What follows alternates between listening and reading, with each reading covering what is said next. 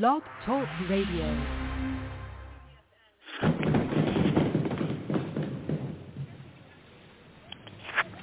President recognizes Mr. Adams of Massachusetts.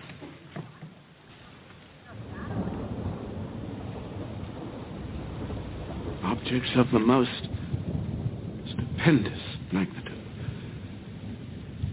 Measures which will affect the lives of millions, born and unborn, are now before us.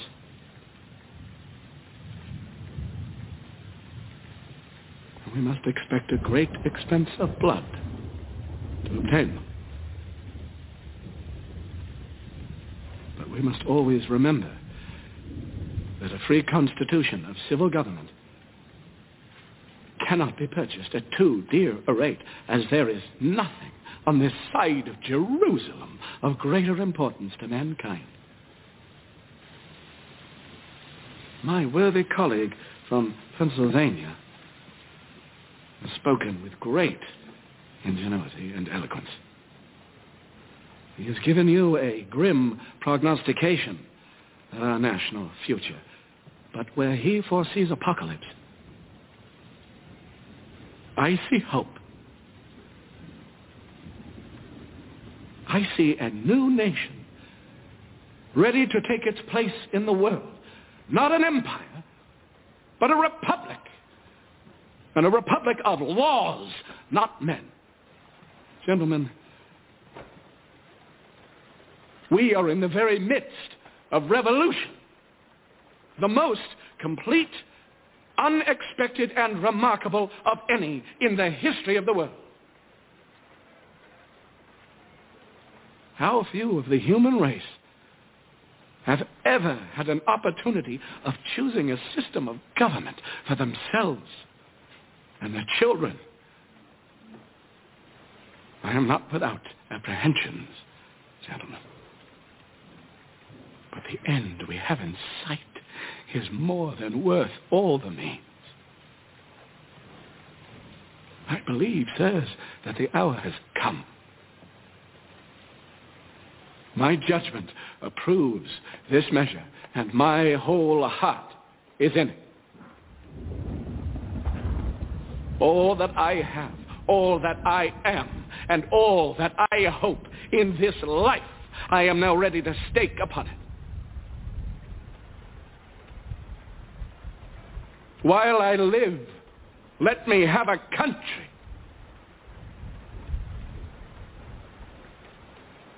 A free country.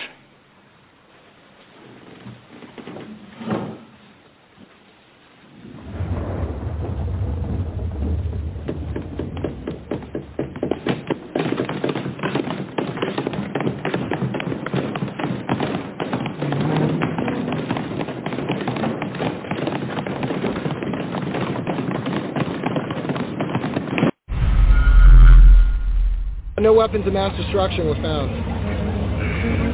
Are you kidding me? Do you buy that? There Doc- were, there were, there were. Doctor- nya.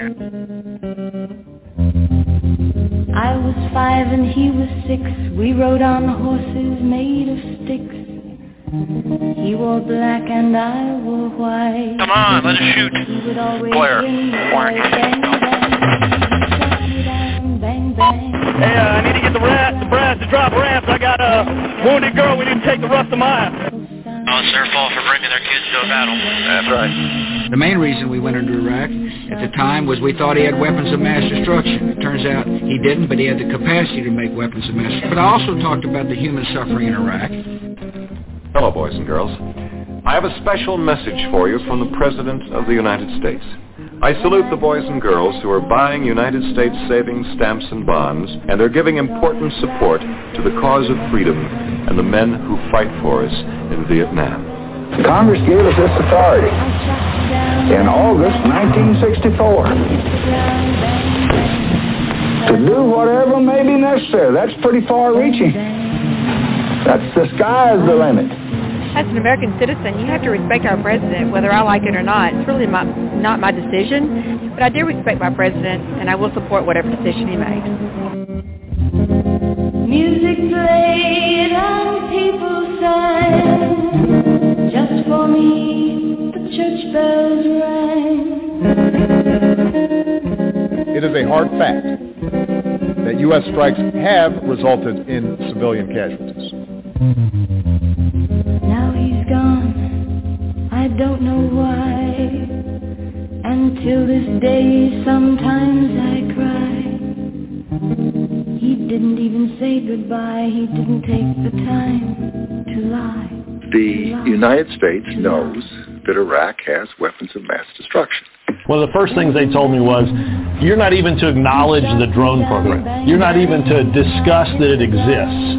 Renewed hostile actions against United States ships on the high seas in the Gulf of Tonkin have today required me to order the military forces of the United States to take action in reply. That reply is being given. Crashing through the lies and disinformation.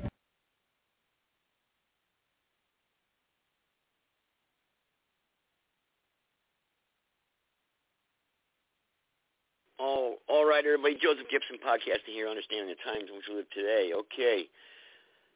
The events happening around the world here, unfolding here with the Russia debacle here in Ukraine. And I want to get the facts put out there uh, for everybody here, the, the, what, what I can give you the facts what would happen if there was an attack, uh, how the military would respond.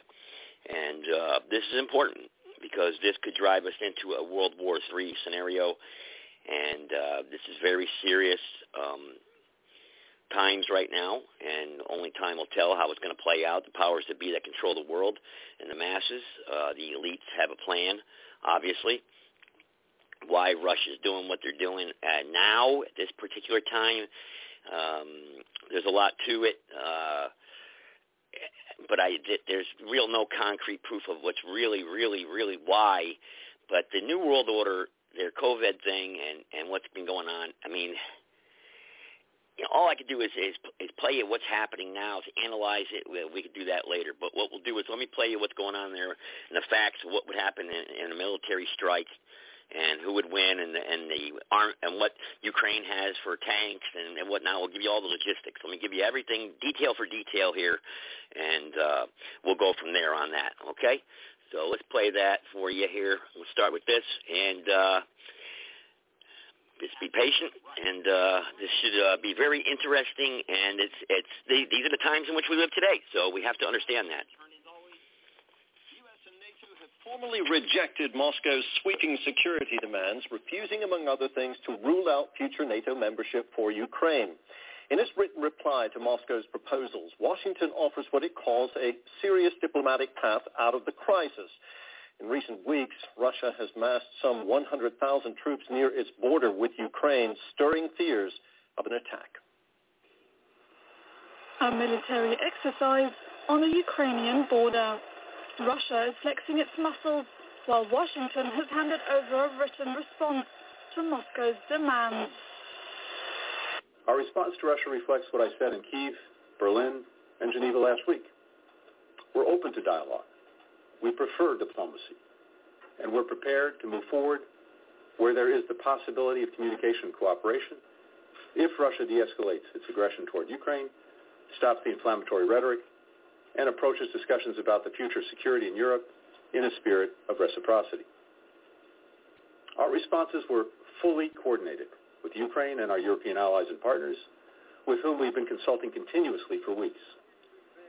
The response was delivered personally by the U.S. ambassador to Russia. Moscow wants NATO to close its doors to Ukraine, something Washington is firmly opposed to. NATO has also sent a written reply rejecting Moscow's demands while we are uh, hoping for and working uh, for uh, a good solution, de-escalation, we are also prepared for the worst. And uh, therefore, in parallel with our uh, efforts on the dialogue track, uh, we are also um, increasing this our forces, and NATO allies have also increased the presence, partly to conduct surveillance, to monitor, to have the best possible picture of the developments uh, in, in and around Ukraine, but also to provide uh, reassurance uh, to, to allies. In Paris, there was diplomacy at a lower level. The Normandy format brought Germany, France, Russia and Ukraine together for another round of talks. All right, here we go. Did you know that in Texas, rifles can be carried in public without a license, whereas in Florida, no open carrying? 100,000 troops stand ready on Ukraine's border with Russia. Thousands more reservists have been called up to active duty. Diplomatic talks with the U.S. and NATO have broken down. Is Russia really about to invade Ukraine? And what will happen if it does?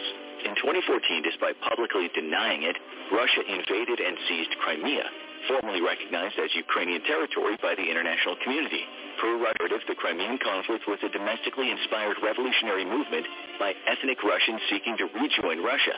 However, it very quickly became clear that this was a lie, as Russian special forces, who earned the moniker Little Green Men for their featureless uniforms, were confirmed to be working with Crimean rebels. Then, deep dives into Russian social media produced even more damning evidence of regular Russian soldiers operating inside of Ukrainian territory itself. Russia never formally admitted to utilizing both unconventional and conventional military forces in Crimea to fight off Ukrainian forces, and in the end, Crimea declared itself independent and was quickly absorbed by Russia. Since then, fighting against rebel forces has continued across disputed Ukrainian territory, and Russia has continued to support those rebel forces, albeit in a slightly less obvious way. Now the fear of a full-scale Russian invasion of Ukraine seems more real than ever, as 100,000 Russian soldiers mass on the border with the breakaway former Soviet republic. But why would Russia risk angering the world with an invasion of a bordering nation? Could it really do it, and what would the world's response be if it did? Since the end of the Cold War, Russia has largely been in retreat from its former Soviet glory. It saw massive losses of territory and subsequent economic outflow from the independence of numerous former Soviet republics. As the nation struggled through tumultuous post-Soviet Union years, many of these newly independent nations took the opportunity to ensure survival and independence by drawing closer ties with the West. Russia made it very clear that it did not want NATO to expand further east than Germany, and yet, one by one, new Eastern European states joined NATO's ranks, pushing NATO forces closer and closer to Russian territory. Eventually, NATO would stand on Russia's northern border, with NATO forces within 500 miles of Moscow itself. For a nation with as difficult a history as Russia, this was the sum of all fears, and a strategic disaster. Rarely ever the invader, Russia itself has been repeatedly invaded throughout its history, and each time the human and economic toll was profound. Many of these invasions threatened the very independence of the nation itself, such as Germany's near defeat of the Red Army in World War II, and Napoleon's invasion during the Napoleonic Wars. These invasions are so threatening because Russia sits at the eastern edge of the European plain, a large swath of relatively flat land that's very difficult to defend. With modern, fast-moving military formations, this strategic deficiency only increased. And after World War II, the Soviet Union became obsessed with pushing any potential future aggressor as far west as possible. This led the Soviet Union to extend its sphere of influence as far west as Germany, creating the infamous Soviet bloc as a buffer zone to any future invasion. With the collapse of the Soviet Union, Eastern Bloc, Russia's influence receded practically back to its own borders, and all the strategic gains of the last 50 years evaporated overnight. Today, more Eastern European nations have chosen to draw closer to the U.S. and its European allies than to Russia, mostly due to Russia's authoritarian system of government and fears of becoming puppet states once more. As the new millennium dawned, Ukraine began to seek a pathway for membership in NATO, and Russia warned that this would be tantamount to a declaration of war between itself and NATO. Not willing to antagonize Russia, NATO postponed the Ukrainian question indefinitely, despite building cooperative ties with the nation. In 2014, Ukraine's worst fears were realized, and now its continued independence is in question by the 100,000-strong Russian forces massing on the border. If Russia invaded, though, how would Ukraine fare without Western aid? Ukraine has a population roughly a third of the size of Russia, and its military is ranked at the number 22 spot according to GlobalFirepower.com, which ranks world military powers according to the strength of their militaries, their economies, and demographics. Russia, despite slowly slipping out of it, still retains the number two spot as the world's second strongest military power, and its overmatch with Ukraine is significant. Russia's military numbers at 850,000 active personnel versus Ukraine's 200,000 strong military, a mismatch of 650,000 in Russia's favor. Due to the ever-growing threat of all-out war with Russia, both Ukraine and Russia have the same number of available reservists, 250,000, as Ukraine has dramatically increased readiness and training of reservist units. Since 2014, it's created dozens of additional reserve units, which can be quickly activated to combat Russian troops. In the air, Russia absolutely dwarfs Ukraine with the second best air force in the world, numbering 4,173 strong. Ukraine, on the other hand, only has 318 aircraft available, with only 69 of those being fighter aircraft versus a fleet of 772 Russian fighters. Russia also enjoys a massive advantage in attack aircraft with 739 dedicated attack platforms versus Ukraine's 29. With the world's second largest air mobility fleet, Russia can call upon 445 aircraft to rapidly move troops into combat areas or launch airborne invasions deep into Ukrainian territory. By comparison, Ukraine's tiny air mobility fleet of 32 would struggle to move significant personnel or supplies in theater. Russia's attack helicopter fleet also vastly outnumbers Ukraine's own, with 544 versus 34. On land, Russia claims tank corps of 12,000 strong, but it's widely accepted that only a few thousand of those vehicles, likely around 6,000, are capable of immediate combat operations. The rest are Cold War-era leftovers, which are in the mothball storage and would require weeks to reactivate and deploy. Ukraine, on the other hand, has a tank force of 2,596, giving Russia a probable 2-to-1 advantage over Ukraine. Russia also maintains a sizable advantage in number of armored vehicles used to support combat operations, with 30,122 versus Ukraine's 12,303. So, what story do these numbers tell about a possible Russian invasion? Firstly, while the numbers advantage is decidedly on the Russian side, Ukraine wouldn't actually be facing the full force of the Russian military, even in a worst-case scenario. That's because a significant number of those troops are required for security operations elsewhere.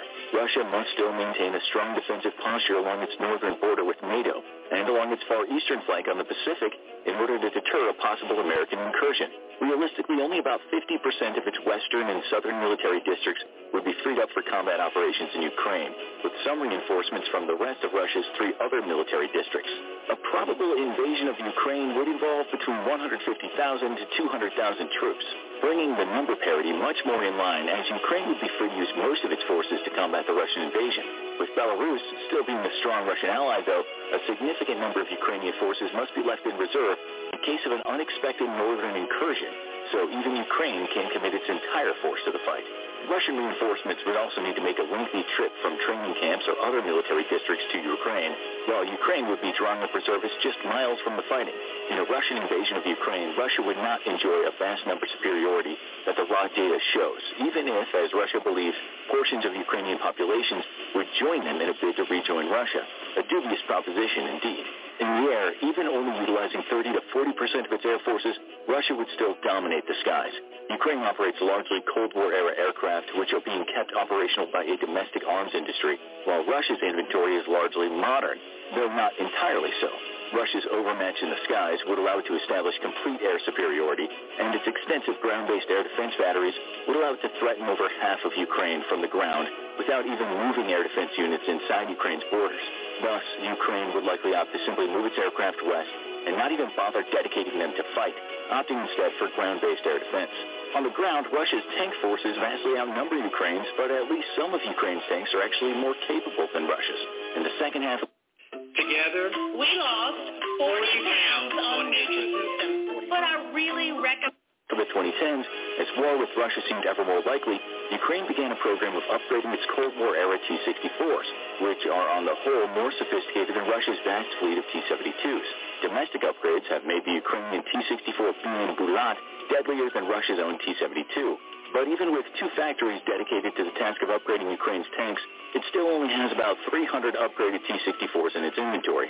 Sadly, with complete domination of the skies, this is likely to matter little as Russian air power systematically seeks out and destroys Ukrainian armor. Russia's sizable numerical advantage is diminished significantly in an invasion of Ukraine due to its defense commitments elsewhere, but it still allows Russia to rotate combat troops out of theater with fresh forces and to replenish combat losses of aircraft and vehicles at a rate that Ukraine simply can't match. Further, while the Russian Air Force also has defense commitments elsewhere, the nation would be able to dedicate a large number of strike aircraft to the initial days of the war, launching a devastating blitzkrieg of overwhelming force against Ukrainian troops, supply depots, and command and control nodes. Russia also enjoys very robust electronic warfare capabilities, having made much greater investments into this area of warfighting than most other nations in a bid to defeat American smart weapons and erode its technological advantage. Russian electronic warfare could seriously degrade Ukrainian defensive radar, interrupt or fully jam Ukrainian communications, and even aid in the spread of disinformation and propaganda. This has already been seen in combat along Ukraine's eastern front, as Russian EW units jammed Ukrainian communications and even spoofed text messages to soldiers on the front lines with demoralizing or confusing orders. For the most part, Ukraine has no such capability. However, while the numbers heavily favor Russia, a conquest of Ukraine would by no means be easy for them. For starters, Ukraine enjoys home field advantage, and after eight years of hostilities with Russia, pro-independent sentiments are strong amongst the Ukrainian population. Dreams of being welcomed as liberators by the locals and even having entire guerrilla movements spring up to aid invading Russian forces are almost certainly a Russian fantasy at this point. The Ukrainian people also have some faith that the West would not simply abandon them to Russian aggression, given that Ukraine's annexation back into the Russian fold would be a strategic disaster for NATO. This would help bolster morale in a brutal and very bloody invasion. Ukrainian military forces have also proven themselves to be far more capable than Russia believed in 2014. When the process of annexing Crimea began, the Kremlin believed that Ukrainian forces would quickly crumble and be incapable of long-term significant resistance to rebellion movements sweeping across the country's eastern border with Russia. It was believed that Ukraine would quickly fall piece by piece to pro-Russian independence movements, financed, of course, with weapons and supplies by Russia itself. Yet the Ukrainian armed forces did not collapse as expected, and while they were unable to weather the onslaught of battle against line Russian forces disguised as rebels in Crimea, they had largely been able to contain the separatists and Ukraine remains united. Ukrainian military units have proven surprisingly resilient and capable even under assault by modern and more capable Russian weapon systems, prompting the United States to send numerous observers to gather intelligence on Russian capabilities. The world has also not stood idly by as Ukraine was covertly invaded by Russian forces and in anticipation of a full-scale invasion has taken steps to ensure the nation is able to defend itself. The United States alone has provided a whopping $2.5 billion in military aid to Ukraine, with an additional 200 million given in December of 2021. The aid has largely taken the form of anti-tank missiles, anti-air missiles, counter-artillery radar systems, patrol boats, small arms, and millions of rounds of ammunition. To date, the United States is responsible for 90% of all aid given to Ukraine. The specific type of aid given speaks to the U.S.'s thoughts on a Russian invasion. The vast amount of deadly Javelin anti-tank missiles provided to Ukraine are meant to maul Russian tanks and armored vehicles and represent an extremely significant threat to a Russian invasion. Man-portable air defense weapons will help Ukrainian soldiers eat into Russian air superiority, threatening Russian aircraft and providing a survivable air defense component that's not easily destroyed by Russian forces. Much like in Afghanistan, Russia could face serious threats from U.S. air defense weapons, possibly having a significant impact on air operations in the country. Counter-artillery radar systems will help Ukraine take on Russia's sizable artillery forces, which provide much of the Russian military's killing power. In combat operations against rebel and Russian forces, Ukraine's tank corps had suffered 400 casualties, and almost all of these to Russian-made artillery. Counter-artillery radar will allow Ukrainian artillery to immediately launch counter-battery fire, destroying slow-moving Russian artillery. Its more important contribution, however, may be in limiting Russian artillery operations, as they'll now have to take into account the possibility of counterfire and thus practice shoot and scoot procedures which limit total rate of fire and place non-motorized artillery units in serious risk. However, U.S. assistance has been more hands-on as well. The American military has provided direct intelligence support to Ukraine in the form of detailed satellite imagery and analysis, helping Ukrainian forces pinpoint rebel forces, track their movements, and target them for destruction. The assistance of America's eyes in the sky has had the effect of saving hundreds of Ukrainian soldiers' lives. The United States military has also assisted Ukraine by providing medical supplies and equipment, as well as hosting numerous training exercises in western Ukraine. U.S. active duty, reserve, and National Guard forces have all been deployed to western Ukraine to help train local forces, bringing their combat expertise in Iraq and Afghanistan and teaching Ukrainian soldiers how to properly employ modern anti-tank and anti-aircraft weapons donated by the U.S. While no direct combat assistance has been provided by America to Ukraine, numerous and completely unacknowledged intelligence gathering and recon units have been deployed into the nation's conflict zones. This has allowed the U.S. forces to gather detailed intelligence on Russian weapon systems, as well as collect critical data on Russian electronic warfare operations and capabilities. This intelligence has helped Ukrainian forces directly in preparation for combat ops, but has also allowed the United States to better prepare for its own confrontation with Russia. The CIA has also joined the conflict. Its Secretive Special Activities Division has been training Ukrainian forces in guerrilla warfare tactics for years and helping prepare the nation for a possible invasion. The CIA's SAD has been preparing Ukrainian active duty and reserve forces to wage an unconventional war against Russia's superior military, incorporating lessons learned from Vietnam and both the U.S.'s and Russia's invasion of Afghanistan. So, what would a Russian invasion of Ukraine look like? And what might happen? Russia's main thrust into Ukraine would come from its shared border, with an intense air campaign lasting two or more days, throwing any Ukrainian air opposition and targeting command and control nodes, troop staging areas, supply hubs, and industrial sectors. In a mirror to the U.S.'s own strategy of shock and awe, the intent would be a swift and incomprehensibly violent campaign meant to blind the Ukrainian military, throw it into disarray by disrupting communications, and seriously demoralize it through extensive bombing. Ground-based missiles would supplement air operations, allowing Russian missile units deep inside its own territory to lay waste to Ukrainian targets. The next phase of the attack would be the heels of the air campaign with a massive armored thrust into eastern Ukraine. A double-pronged assault would see Russian forces pouring into Ukraine from the northeast border and from inside the separatist-controlled area, which could afford Russia with a staging area for an invasion, albeit such an act would give away its plans to invade long before they were put into effect. Another possibility, though a risky one for Russia, would be a naval assault against Odessa from Crimea itself. Russia's Black Sea naval forces have seen major reinforcements since 2014, and while still low in numbers, Russia's current fleet in the region is capable of amphibious operations. Historically, Russia had difficulty with amphibious ops due to logistical issues, and these same issues would be present today. However, Russia could still amass an amphibious assault force of 3,600 troops, backed up by 70 main battle tanks and 153 amphibious armored personnel carriers in a first strike.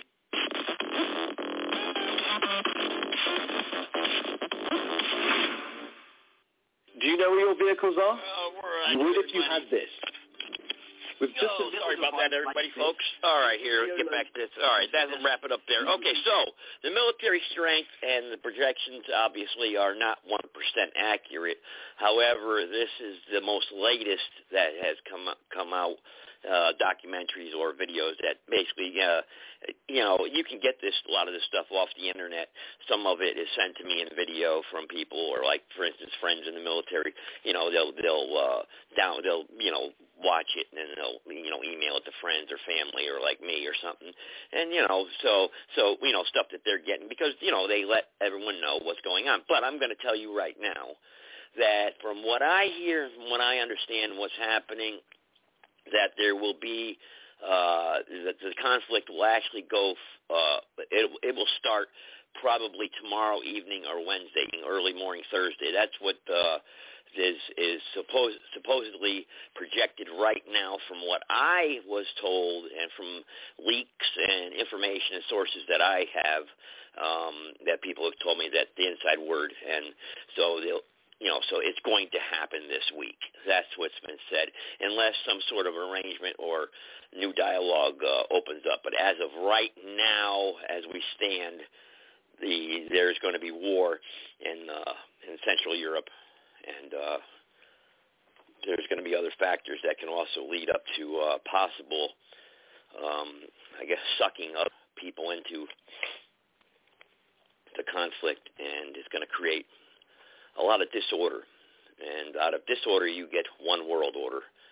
And uh, if all if the chips fall where they want them to fall, um, you know, we could be looking at a very, very serious situation here that can uh, uh, escalate very rapidly. This isn't like you know World War II where it's going to take years for another country to get involved or or for us to get sucked into it or or something like that. It's going to happen rapidly once it begins.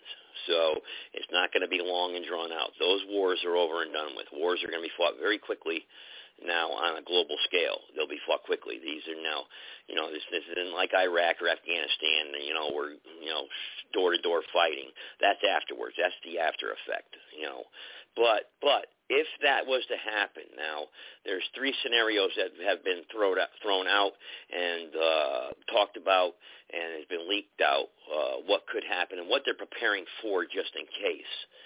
Um, if if um, say uh, the United States is is roped into some sort of uh, um, uh, pushing back and forth with with our with our military toys and their military toys in the Pacific, okay, And in the Pacific, in the Pacific, uh, Russia has, is very, very weak. They, their navy, navy is just not. It's it's it's it's just pathetic. They they just don't have any type of standing in the Pacific. But they will. But they're not going to let it go either. and the reason why they haven't paid too much attention to it because it would be stupid for the United States to attack Russia and, and go on, on the ground and do a ground campaign that way. To you know, they, they, to re, go across the the countryside there of Russia from from uh, uh, the Pacific Ocean would be just absolute uh, suicide. And even with the technology and uh, we have today, and and the aircraft we have, and and the way we can move troops rapidly, it would be it'd be an impossibility. Basically, it would be suicide. So, um, but what they're saying is though is that the Russian Navy over there, um, they've got their oh, I forgot the name of their battleship they've got um, over there that they have, but they're they're going to have what they're going to do is they'll keep their destroyers close to the uh, land, about 13, 15 miles, and their submarines also will be close on by, and then we have the uh, the aircraft. Uh, I forgot the name because people are messaging me right now, and I wish they hell they wouldn't do that when I'm on the air. I know you're out there, and I know you want to talk. Okay, so um, uh, the Poseidon. Oh yeah, the Poseidon. Okay, uh, is up there, and they what they are they're above, way up there, and they're watching everything that happens below. Okay, and the Russian, basically the Russian Navy is they have to get into this like square box area within 300 miles of our of our aircraft carriers and uh, ships to have any type of an attack, uh, sustainable attack to sink any of our ships. Now, if they launched, they would need 100 aircraft uh, uh, throwing uh, their their their um, their uh, uh, missiles from their aircraft launched at our ships at our ships because they would lose. I think it's 75 percent of, of because we would shoot them out of the sky. Everything that's shot at us with three different levels of technology. And but when it's all said and done, to cut to the chase here, that they they can do a little bit of damage to our aircraft carriers, but they won't be able to sink them, and they just don't have the capability. Russia just does not have the capability. They have this one missile that travels at the uh, speed of sound twice, twice the twice the speed of uh, sound, and that missile can, gives us a lot of problems defending against it. But it's inaccurate uh, for Russia, and it just it, it like I said, they don't have that many of them. Okay, so I think uh, they'd have to. I think if they used everything they had, they would. You know, it'd just be they'd be wasting them pretty much. So they don't have enough. So basically, what I'm trying to say is that the Pacific Ocean we will take that side of the globe we will take and conquer immediately and then it would be up to the United States as to what how it would want to go and attack Russia uh, from that point on and because if this opens up and we get into a conflict with Russia, this has been planned for many years to to go to war with Russia. Our troops have been trained to attack Russia throughout the you know for many many years now since the cold the end of uh, uh, World War II.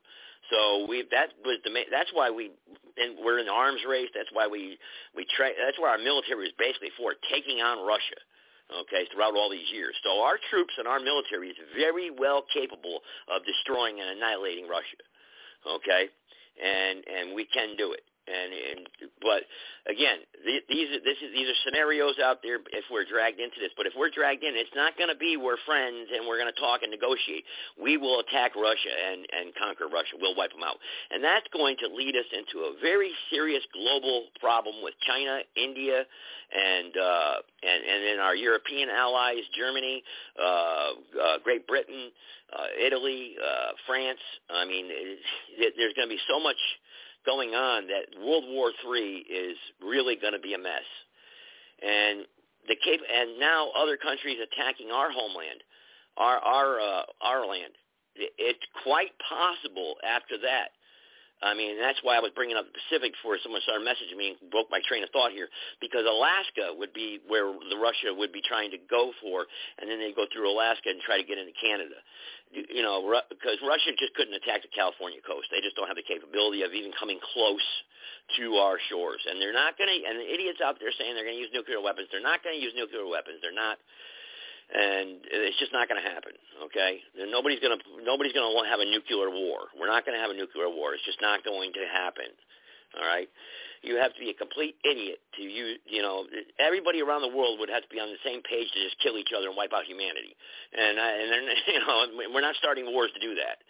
So. uh you know, so that's not going to happen. I think it's we got what 181 nuclear warheads that that are uh, that that are facing uh, towards Russia or, or Russia, China, and, and uh, all the other countries over there. So, and I think half of them have been um, are been dismantled. Half of them actually too, because you know. So so anyway, that's just out of the question. Don't even get into the nuclear war scenario. That's just total asinine. It's not going to happen. But attacking Russia, what would the world look like if we wiped out the Soviet Union from the globe and just and and conquered them? What would it? I mean, there'd be another Japan. They'd have. They'd be. You know. Would you know? It'd be another like what we did to Japan after World War II. You know, they'd be at our beck and call and mercy. I mean, uh, the regime, the government, go- the Soviet government would have to be replaced. I mean, you're talking a big mess, and all the resources, oil and uh, uh, resources that the uh, the Russian government has is uh, is is just insane.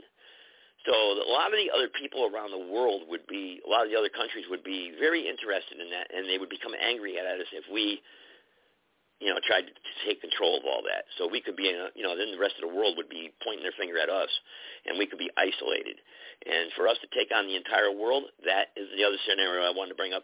We are very strong enough and capable to take on the entire globe with our military because of all the bases we have scattered around the world, we can wipe everybody's capability out before they even tried to come over here and attack us. Okay? So uh, the United States is a superpower for a reason, and it's a very and the United States military is very very capable of uh, defending against the world. Okay?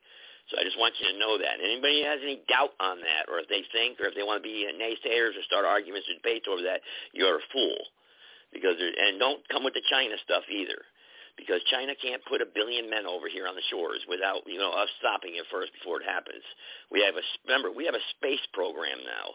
We have a branch of the military that is in outer space now. So um, we you know and trust me, the technology we have in those with those satellites.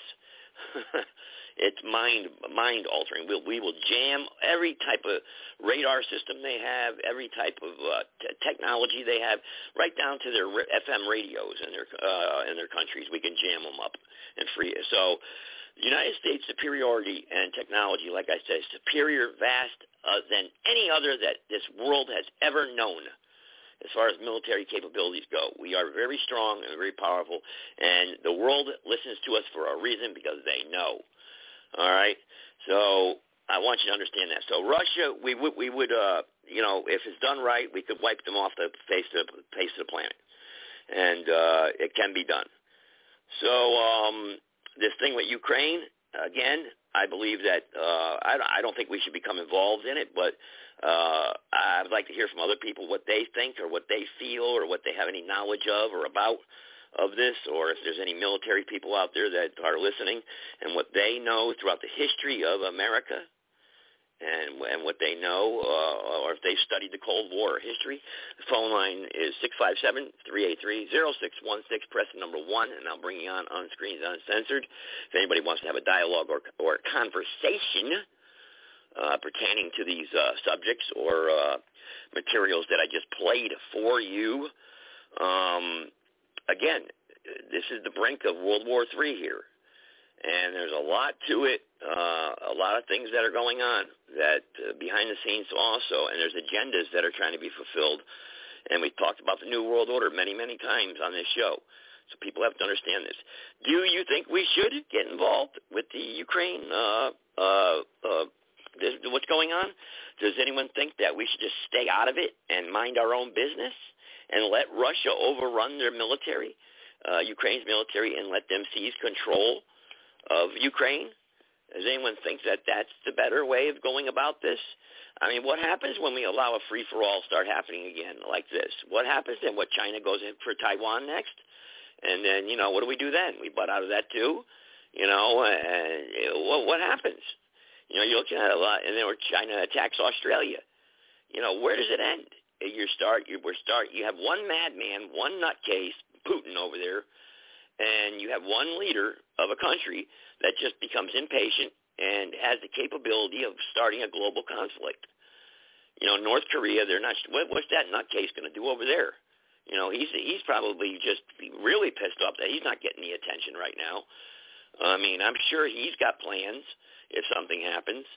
Which you know, North Korea is a very, very another formidable. Uh, actually, they'd be worse to try to conquer North Korea. You know, they, because of their their their geographic and the amount of troops they have and how they fight and uh, just there's a lot to it. There's a lot of things, and I'm no expert here on all the subjects of war, the art of war, or history, but I have studied a little bit of it, and that's my from my sources and my intelligence and from what I'm getting is this, this is how it's going to play out, and it's happening this week. This is where this conflict with Russia.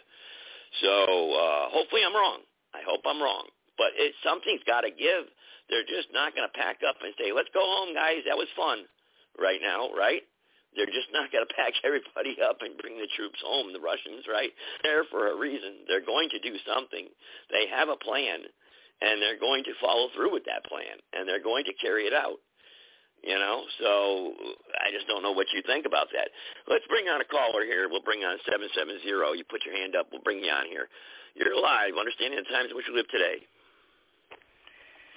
Boy, Joe, you know, I don't disagree with you very much, but man, I got to take about, if not a 180 disagreement with you, at least a 160. All right, that's first. That's a first. I'm willing. Let's talk it out. Let's do it. look, look here, man. I got to remember, boy, say what I'm going to say. I got to preface my statement. I spent much of my adult life training to fight the Warsaw Pact and the Soviet Union as a member of the United States Army and the Army National Guard. I got, I still got manuals, FM field manuals dealing with Soviet motorized rifle company, uh, Soviet armor in the attack, the RPG, all this stuff. They gave us all the stuff. Uh, uh, Soviet Spetsnaz and airborne units in uh, in uh, rear area operations, all that stuff. I was a tank commander in M60A1, which is the main battle tank of the Army, well, after I got to Vietnam, they sent me to Germany. I was in the Fulda Gap, ready to repel a Warsaw Pact invasion, which would probably have been spearheaded by the 4th Ukrainian Guards Tank Army. So I know about fighting. So at least I got a pretty good idea of what might happen had we had to fight the Soviets. Then, when we were really prepared to fight waves of Russian armor, we were told by our commanders that we were expected to fight along phase lines. We would attrit the initial waves as best we could, fall back to another phase line, do the same thing again, fall back to another phase line, do that again, and whatever was left of us would be prepared to be reinforced by the follow-on units in a reforger operation. Okay? They okay. essentially said we were going to be uh, annihilated within maybe 72 to 125 hours. Now this is we okay. were prepared then. Now what have the what has the United States Armed Forces been doing for the last twenty years or so? Well, they've changed they've that attack plan, Sarge. Herders. They've been fighting a bunch of goat herders and flip flops. All right. Well, now they the plan is to them. let them overrun you. Now the plan is to let them overrun you, sit back for a while, let them overrun, then attack from the rear. That's that. That's the that's the uh, wait a minute. type of well, style that they want to fight. Now. over there in Poland, Joe. Paratroopers. Now I want I, I want you to tell me, in case you want to know what happens to paratroopers who go up against mechanized armor-heavy units, I would refer you to Market Garden and Arnhem in World War II. Uh, they fought bravely, valiantly, and put up an epic fight. But in the end, they simply got steamrolled. Yes, look, look. That's why I was just telling you, Sarge. They let them overrun. Carriers, our aircraft carriers are not going to decide the fight. They're not going to. The, the, the, look at what the Russians are likely to do. They've got likely three axes of advance they can pick to do. Look, uh, Putin doesn't want all of Ukraine. He wants Ukraine, the eastern part. He wants it up to the Dnieper River, up to Kiev, because that's where the Russians are. The Russian uh, ethnic Ukrainians who speak Russian, who have a sympathy for Russia, and are likely to go along with a reunion with Russia or a union with Russia. He didn't want. I don't think he wants all of Ukraine. And I got news for you: the terrain there favors a rapid armored advance. Now not, the Ukrainians not from have the a good Pacific army. side. Not from the Pacific side, it does. Not from the No, no, Pacific but Ocean. again, the Ukrainians have a good. Uh, well, you got to remember, you're talking about the Black Sea. That's where they are. They're around Crimea. This is the area Ukraine is located in, the Black Sea. I mean, you know, the no, Ukraine is no, sorry, largely sorry, you missed, except you, sorry, you didn't hear me correctly. I sorry, you didn't hear me correctly. I said if we were to get involved, that the Pacific Ocean battle would be where the where the Russian Navy would be overrun so simply, but it'd be Oh, okay. suicide for us to attack Russia from You're that side. assuming if the war goes beyond the borders of Ukraine. I Yes, don't think yes, it'll yes. go that way initially, any more than the Second World War expanded much beyond the borders of Poland. Remember, they I had a see you, long 314. I'll history get to you in a it's called the Phony War. It was months before they even invaded France after they took Poland. The war didn't get big, didn't become worldwide. Yeah, but it's not going to drag out like that, Sarge. It's not going to drag out like that this time. It's not going to be, you know, Okay, do you really think years. we're going to unleash our fleet against the Russians if they move into Ukraine and they make rapid advances initially? Do you really think that? I don't think so. With Biden in control, yes, I think wrong wrong military decisions You, decisions so you will think be made. Joe Biden is going to order the United States Pacific Fleet, the uh, Atlantic Fleet, to go up against the Soviets Baltic Fleet? You I think think that that? yes, I think he'll be advised improperly, and he's going to make the wrong decisions. Yes, And, and to what effect would this do? That's going to stop all those armored formations going across the plains? How many? Do you realize that the Russians don't throw away any armor? They probably got a bunch of T-34s from World War II. They literally have thousands of them. There are probably too many targets for them to hit them all. Even if you do unleash theirs and they inflict enormous damage on their waves of attacking armor. yes, okay, I, mean, I, I, agree with you. See, that's what I'm saying. We've been fighting raggedy ass goat herders for the last 20. We have no idea. It seems. I'm, I'm apparently. I'm, I'm hoping that I'm wrong. Okay, Joe. Get listen to me, Joe. You know how much I love the United States Armed Forces Yes, and everything about it. It's history, everything. But look, I have no confidence in our ability to fight a peer army on the ground. None. Not Okay. not All under this current regime. You are not going to defeat a Russian armor heavy army with special forces. Yeah, they're important in helping you to win the war. You know, capturing key bridges, disrupting no, but our air power lines. and our navy, But you're our not going to win air. it with special operators. You need infantry, mechanized infantry, and armor on the ground. How are you going to get it there? no, Sarge, How are you going to get it through. Poland? Yes, I Do know, you but our realize how force they and got to go all through western Ukraine to get there? He only wants Ukraine that. up to the Dnieper River. He only wants the eastern part. Well, he's not getting it. He's not getting it because NATO's well, going how are we going to stop too. him from Poland? If NATO gets We involved, the the United States will get involved. capability. We look, we don't have the airlift capability. Look, this is going to be a ground war initially. We don't have the airlift capability to get that kind of heavy weaponry into position to fight them. And it has to be done, like you said, with air power. And look, we, we have been used to having air supremacy in every war we've fought since Korea. Air supremacy, uncontested control of the air. Do you really think in their own backyard we're not going to have great difficulties with their air defense systems and their air capability? Yes, we are. We're not going to establish Okay. air supremacy right like we did over the Iraqis. The, the Russian Air Force is not going to go run and hide in Iran. No, They're but going France to fight will. for air supremacy. And Yeah, it's I going know, to but be a France will battle. France, The air base is in France. serious? The air Look, base right in now France. you got to realize the leverage that Putin holds, thanks to this senile old goat we put in the White House. This guy has got the, the, the all of Western Europe dependent on the Russian energy teat. They can literally, it's winter coming up. They can literally hold the prospect of Western Europeans freezing to death if they go against the Russians? Why do you think Germany's only sent the Ukrainians 5,000 helmets? No anti-tank Yeah. missiles, no No, javelins, sent no. AT-4s, nothing to stop all that armor they're going to send across it. But no, they, they don't want to be involved with it. They want to keep that energy flowing to Western Europe. We can't That's count true. on the Europeans. Oh, of course not. Hey, Sarge, let's bring 314 on. I think this is Bianchi. Let me bring him on. Go ahead. 314, bring in, come on in the conversation. I know you've been waiting a while. Sorry. Man, I'm gonna be praying tonight. Joseph, I- it's one of the few times I'm gonna have to leave you alone this one, baby. Go You ahead. don't Let's hear it. want I'm to getting be- attacked from all Wait. here. you don't want to be messing with Russia. I'm just saying. Okay. You do not want to mess with Russia. I I would be, try my uh, most best to be an ally with Russia. The enemy is China. Now I may be seeing things wrong, but uh, it's no way that I think that uh, let Russia have the the eastern part of Ukraine. Hey, you got a big fifth column there anyway. So they're not just going to sit by while the fighting is going on, especially if it go on beyond plans.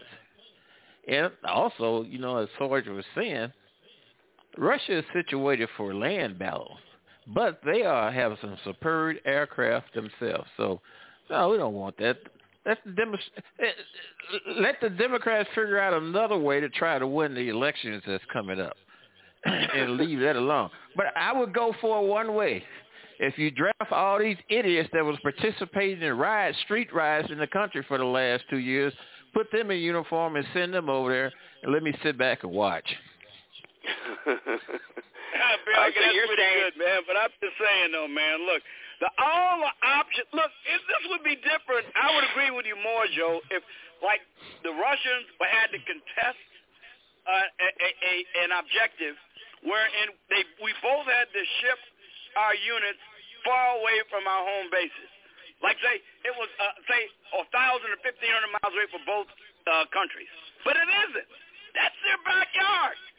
You got to get heavy equipment in there to counter Russian ground forces. How are you gonna get it there?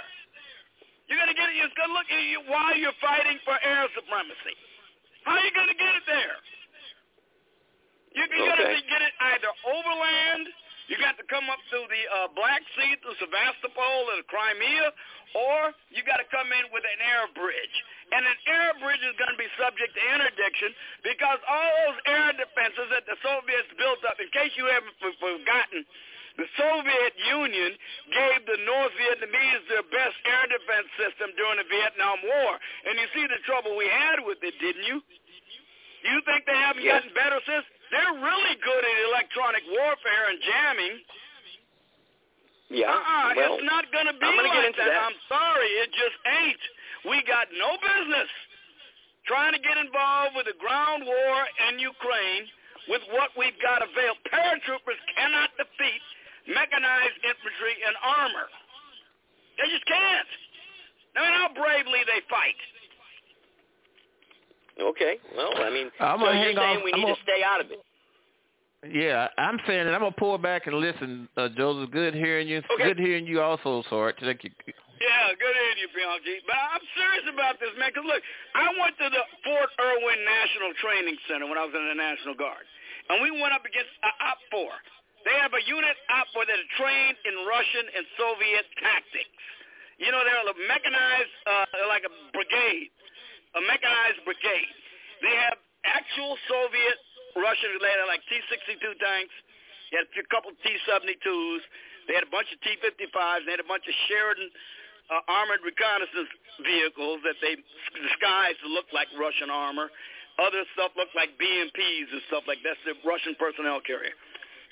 We went up against them over a three-week period. They kicked our ass every single time. Now, true, they were elite. They were used to working together. They knew the ground and the terrain and everything else. But believe me, when we got the after-action reports, uh, we understood why they kicked our asses. Okay, well, let's get into that, Sarge. Okay, let me cover that then. You're saying the you brought the anti-aircraft. This is Fort Irwin, California, National Training Center. Okay, all right. And I got you, ten you, minutes I tell here. you what, you go there, you go there with almost any unit that's gone against that OPFOR unit they got up there at the National Training Center, and they'll give you similar stories. They almost always win. Okay, well, let's listen to this one right here. Ten minutes. Ten minutes. It covers what you just talked about, and this is as of November 2022. Okay, so let's let's listen to this one, and then you can give me a comment on this. This is breaking the uh, S-400 with the F-35s and uh, your anti-aircraft, what you were just talking about in the ground and whatnot. And then I'll do one after uh, after you comment on that with the tanks and the ground forces. But let's do this.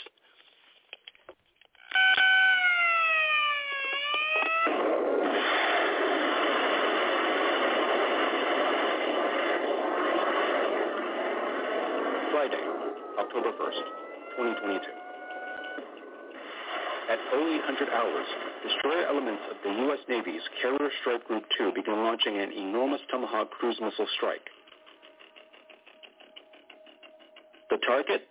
Multiple structures controlled by the Syrian regime suspected to be involved in the production of chemical weapons. The Tomahawk land attack missile is a standoff weapon launched from extreme distance, putting the carrier strike group well outside the range of Syrian retaliation. Now the missiles make their way towards the Syrian coast, skimming just 30 meters above the ocean surface, using the curvature of the Earth to hide themselves from ground-based radar. Unlike the Shayrat missile strike of 2017, where 59 Tomahawk cruise missiles savaged Shayrat Air Base in response to chemical weapons usage, these Tomahawk missiles are about to encounter unexpected resistance in the form of a very modern Russian surface-to-air missile system. The Russians have decided to step in this time to defend the interests of their Syrian ally using assets already in place at Hmeimim Air Base near the city of Latakia. Based on our research, these assets include a hand-modern Sukhoi fighters, Pantsirs, Tors, and Buks for point defense, and the vaunted S-400 Triumph missile system. Much has been said about the S-400, the latest in the long line of Russian surface-to-air missile systems. A long-range anti-stealth jam-resistant radar and missiles with an often quoted range of 400 kilometers, double that of its predecessor. Let's see how well the S-400 stands up to various weapon systems in this hypothetical operation. The incoming missiles are first spotted by the airborne early warning aircraft 150 nautical miles. The data is relayed down to the now alerted S-400 battalion. At 30 nautical miles, the S-400 opens up, pouring dozens of missiles from its launchers on intercept courses.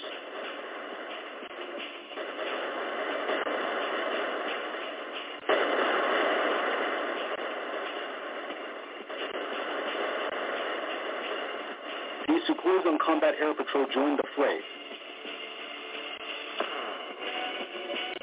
launching long-range R-27 Alamos.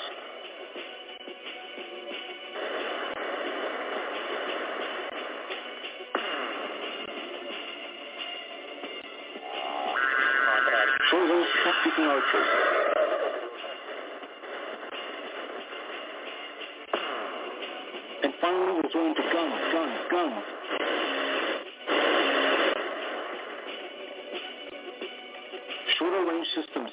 The S-400 now chime in. Pantsir, Tor, missile systems contribute their share, hitting the herd even further.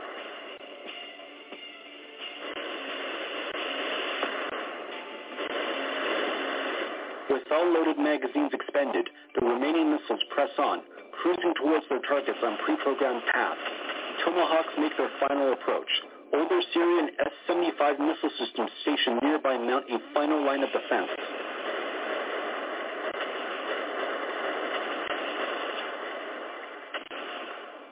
Even on its own, this S-400 battery was able to degrade this cruise missile strike. Luckily for us, this Russian intervention has aggravated the United States, who've just authorized Carrier Strike Group 2 to suppress and destroy the S-400 battalion. It's almost as if someone set this up to explore SEAD, suppression of enemy air defenses, against a modern SAM network.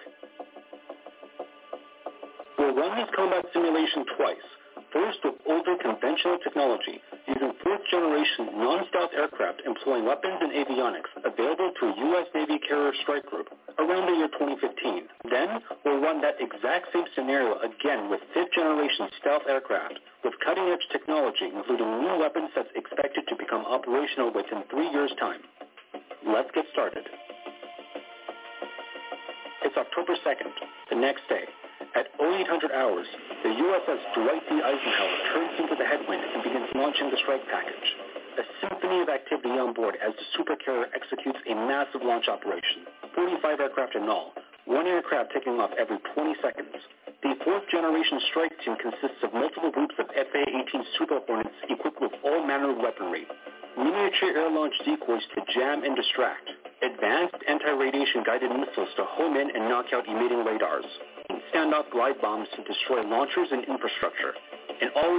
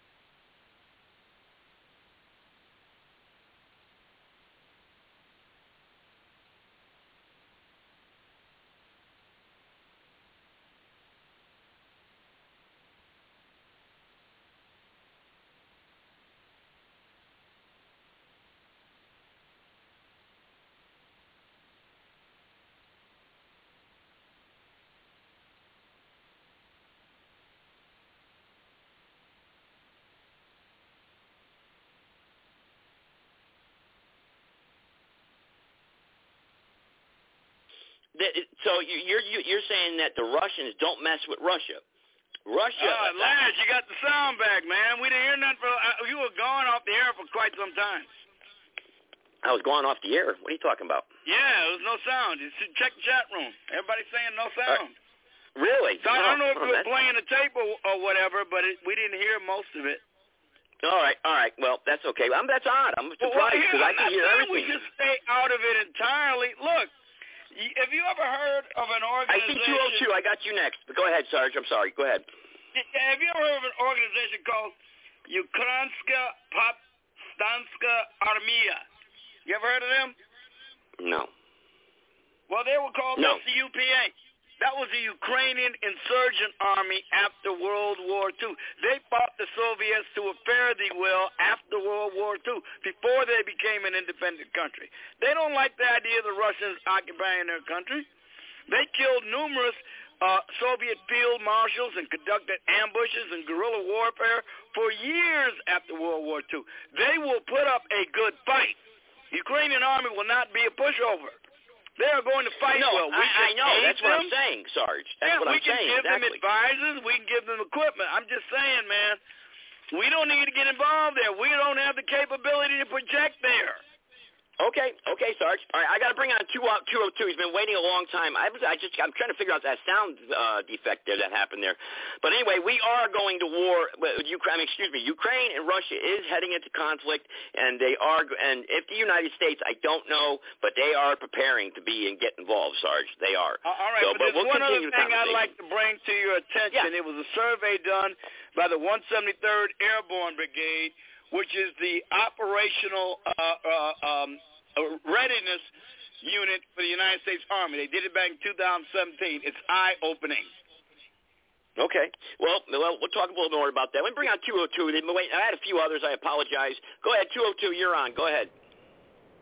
What do you say, everyone? We're doing I've, good. I've had, I've had one of the best days in a long time today, and I'm going to try to share it with you guys as you're being distracted by the beating of the war drum. There ain't going to be no war over there, man. Oh, okay. Well, that's what they no- said in World War II. But Ah, I know it sounds. It's, it, you trust what's coming across the news lines? You, you trust Well, the mainstream no, media? of course sudden? not. I'm just that. No, all no, right of course You know not. what? Who's beating the war drum? I, I get my the information from the military, people in the Who's beating military. war drum? Well, man, if, look, if they don't play this out like all the way through the, the ranks, it's not going to seem real. We've got to really put that. "Ee, We're going to put that war drum. But let me tell you what. I got I got the biggest news you'll ever hear. Okay, well, in- give it to us. Go ahead. All right. Well, you know, you know, my favorite topic is the birth certificate. Yes, You I know know about the banks. Yep. Oh no, no, it's it's it's about the date of birth. Okay. And do you think that your date of birth is the date of birth of that legal entity? That legal person? Did, did you think that your date of birth, up to just last week, the middle of last week, I thought that the date of birth for the legal entity was my date of birth, which But made what would that have to do with you know? Hang on, I've got people asking already. What does that have to do with the global conflict and or money or the banking system or the economy? What does that? How does that affect us today? Because somebody just put messaged me that. I just had thirty-five thousand dollars just go poof, paid as agreed. So, Oh, I so got you're saying you're now. accessing money through your If you through getting want- correcting this this error? nothing. I'm not accessing nothing. I'm trying to tell Right. you what's up. So everybody right. just chill for a minute. Okay, all right, if go you, ahead. If you interrupt my flow, I'm just gonna say, hey, you guys will it'll catch Go up ahead, to go you. ahead, hopefully. go ahead. The floor is yours. Go ahead. All right. The file date on the birth certificate, certificate of live birth, whatever way you can get it now, because like California hides it. I wonder why. Pelosi country. Um, that file date is the actually recorded date of that legal entity. Now, this information came to me last week. Meantime, I've noticed the clerk of the court, hey, you guys got the wrong date. That was last Wednesday. Well, by today, the the child support illusion of debt is gone, paid as agreed. Um, yeah, this is an interesting uh, factoid that they never told you because when you went into the driver's license, back to the DL, that's the portal to hell right there, and we got to change it. I'm not saying this is right, but it's got to be changed. That DL, when you went in for the first time with your mommy or your daddy, when you were 15, 16, when it very stick I'm going to go to driver's class. I'm going to go out with Mary Sue. I'm going to go cruising. You weren't thinking about what was going on there. You were just being led by the misled. You know, mom and dad, sadly, generations of misled people. And as soon as you said, yeah, under penalty of perjury, the date of birth for that legal entity is my date of birth. Never ever looking to look at the file date being the actual date of birth for that legal entity. And you just lied and committed perjury.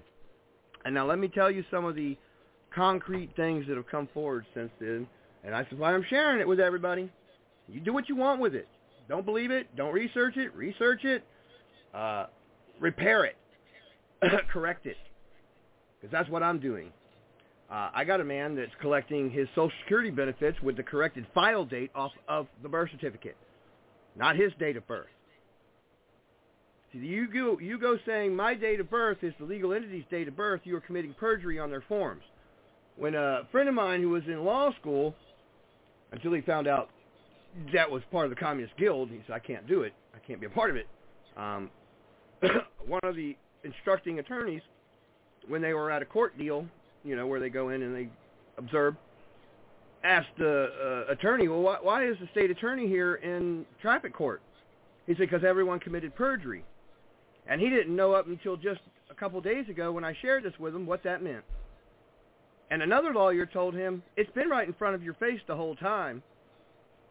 Wouldn't tell him what, but told him it's been right in front of And I've heard on my journey that the prosecutor has a different date than you have. Oh boy, isn't that just a shocker that they would be hiding from you so that you're going but to get up there does this affect and every citizen though, Ken? That's the problem though. Does it affect every single person that's out there that's listening right now, or does it just affect the people that are going to court? No, it affects everybody that ever got a driver's license. You're a liar. You're a liar. You committed perjury saying your date of birth is the legal entity's date of birth, and you happen to be incorrect. You've made a mistake. Oops, I'm sorry. I'd like to correct the record. Because the file date is the date of birth. That's when it was recorded. Any other company comes into, it gets recorded. That's its date of birth. Okay, but if I go through my entire life and I don't correct it, what happens to me? Nothing, right? Would you, you say nothing, you right? Remain a, you remain in a state of perpetual perjury, and that's where they want you, in dishonor. Okay. Okay. Okay. So is, Look, that, is that a I'm crime? You, he's corrected it. He's corrected it with all the repositories. He's corrected it with Social Security Administration. He's used it with the IRS. This also comes into play with a uh, Minnesota assumed name and the legal name because you've got a given name, surname, that's on the passport. You have an assumed name you use also, which is right off the Foreign Affairs Manual, okay, on passport endorsements. Number 8 and number 9. Take a look at it yourself. All. And what does it say? Surname, given name is, is the name of this man on this passport, who also uses an assumed name and his or her legal name. And that legal name is only to collect your benefits. That's it. If it's not benefit, then uh, why the hell are you using it? It's just for me for benefits. I used an assumed name to do commerce. When did they start all this? Minnesota- When did they start all this? Like, how would it affect the civil rights movement or the black community or the many different other people out there? Like, the, like remember years ago, people were slaves. So were they given a birth certificate? Were they given a, a social security number? How, when did this all start? You're, you're, you're getting off track. You're getting off. Well, you're I, getting well, completely no, I have to. I'm trying to answer questions. I remember I'm getting pounded with questions. Don't forget while you're talking, so I got to try the to, only you know. thing they need to do, the only thing they need to concentrate on right now is is that file date the date of birth for that legal entity, or are they convinced that their date of birth is the date of birth for that legal entity? That's what they need to be asking themselves. Not you, not me. They need to ask themselves. I'm just telling you what I did last week when I noticed the clerk and told him every case at, that you have ever, any matter you've ever heard down there at that courthouse has the wrong date. And uh, we're at Monday, and the child support bill has been paid as agreed. I don't know what else to tell you guys. I'm just telling you my experience. And you can ask all the questions you want, or you can share my the, the Ken Scott profile. You go over here and take a look yourself. I'm doing live feeds. I'm sharing the information. It's free. No class to come to. You don't have to bow to me or send me a Yeah, yeah, yeah. So like the thing. scammers out there. Yeah, yeah. Look, no, look, that's bro, good. This yeah. is this is the biggest. Look, guys, they've opened the fuck- they've opened the email eleven times. Never responded to it, but they've opened it eleven times. Eleven times since Wednesday, and they didn't read it for seventeen hours after I sent it. And then after that, they went "Oh shit, he knows." So the the people more that have been people getting taken advantage of, so the so the people that have been getting taken advantage of by this system, this evil, No, filthy money no. system. No. No, hang on. Let me finish. Let me finish. Hang on. I'm trying to make a point here. I'm, I'm backing up your point. So the people that have been taken advantage of by this system have been get, being have been lied to. They've been robbed, and they can set the record straight and get to the bottom of this, right? Yeah, it was their mistake in the first place. They have to make it be your mistake. They give you the birth certificate. They just don't tell you how to use it, and you decided to use it to get a driver's license and then lie about which date of birth it was, and that's what they want. Exactly. Look, let me bring somebody on here. Okay. Hold on just a second. All right. All right. Hang on. Uh, I don't know why you're calling me. Oops, sorry, sorry, sorry, Yeah, sorry. My wrong bad. guy. Wrong number. Hold on, hold on. He's All trying right, to call right. me. Well, I'm trying also, to I got. Sarge that wanted Hold to talk about something too. That he, he had a subject there that he wanted to talk about, but we'll, we'll see if you can get a hold of your person here real quick. No, he's on. but Listen, listen. If you want to let go, I don't have time. No, no, I want to make I'll sure I got. this shit out. I want to make sure you get a hold of him. Are you? Is he? Is he there? Oh, I'm ringing him right now. Oh, okay. All right, all right. That's what I'm making sure. Okay. Or if you don't want to hear it, I'll go. No, I want to hear it. I'm doing a live show. I can't tell everybody hold on. That's why I'm asking. Give it, give it a second here. Give it a second.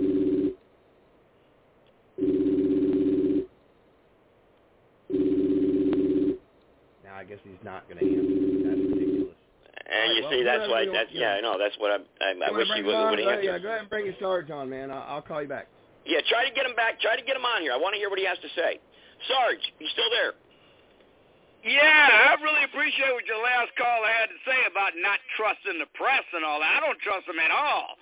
But look, but since there is war talk in the air and the war drums are beating, and I know they lie to us every single microsecond, I'd just like to discuss it as a theoretical possibility or an actuality.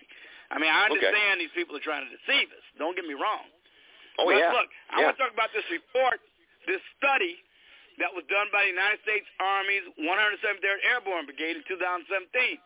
It's, that is the, the 173rd Airborne is a central component of NATO's rapid deployment force. Okay, this is what they found in their study. They found that U.S. armed forces, particularly ground forces in Europe, were under-equipped, undermanned, and adequately organized to confront military aggression from Russia. They didn't have viable air defense and electric warfare capability. They was combined with an over-reliance on satellite communications and GPS nav systems. They figured they would, this is what the study said, and that's not my study, it's what they said. It would result in a piecemeal destruction of the United States Army in rapid order should they face off against the Russian military that was organized, trained, and equipped to specifically defeat the U.S. NATO threat in the region. Remember, it's only 500 miles from Moscow to Kiev and less distance from the Russian border to Ukraine.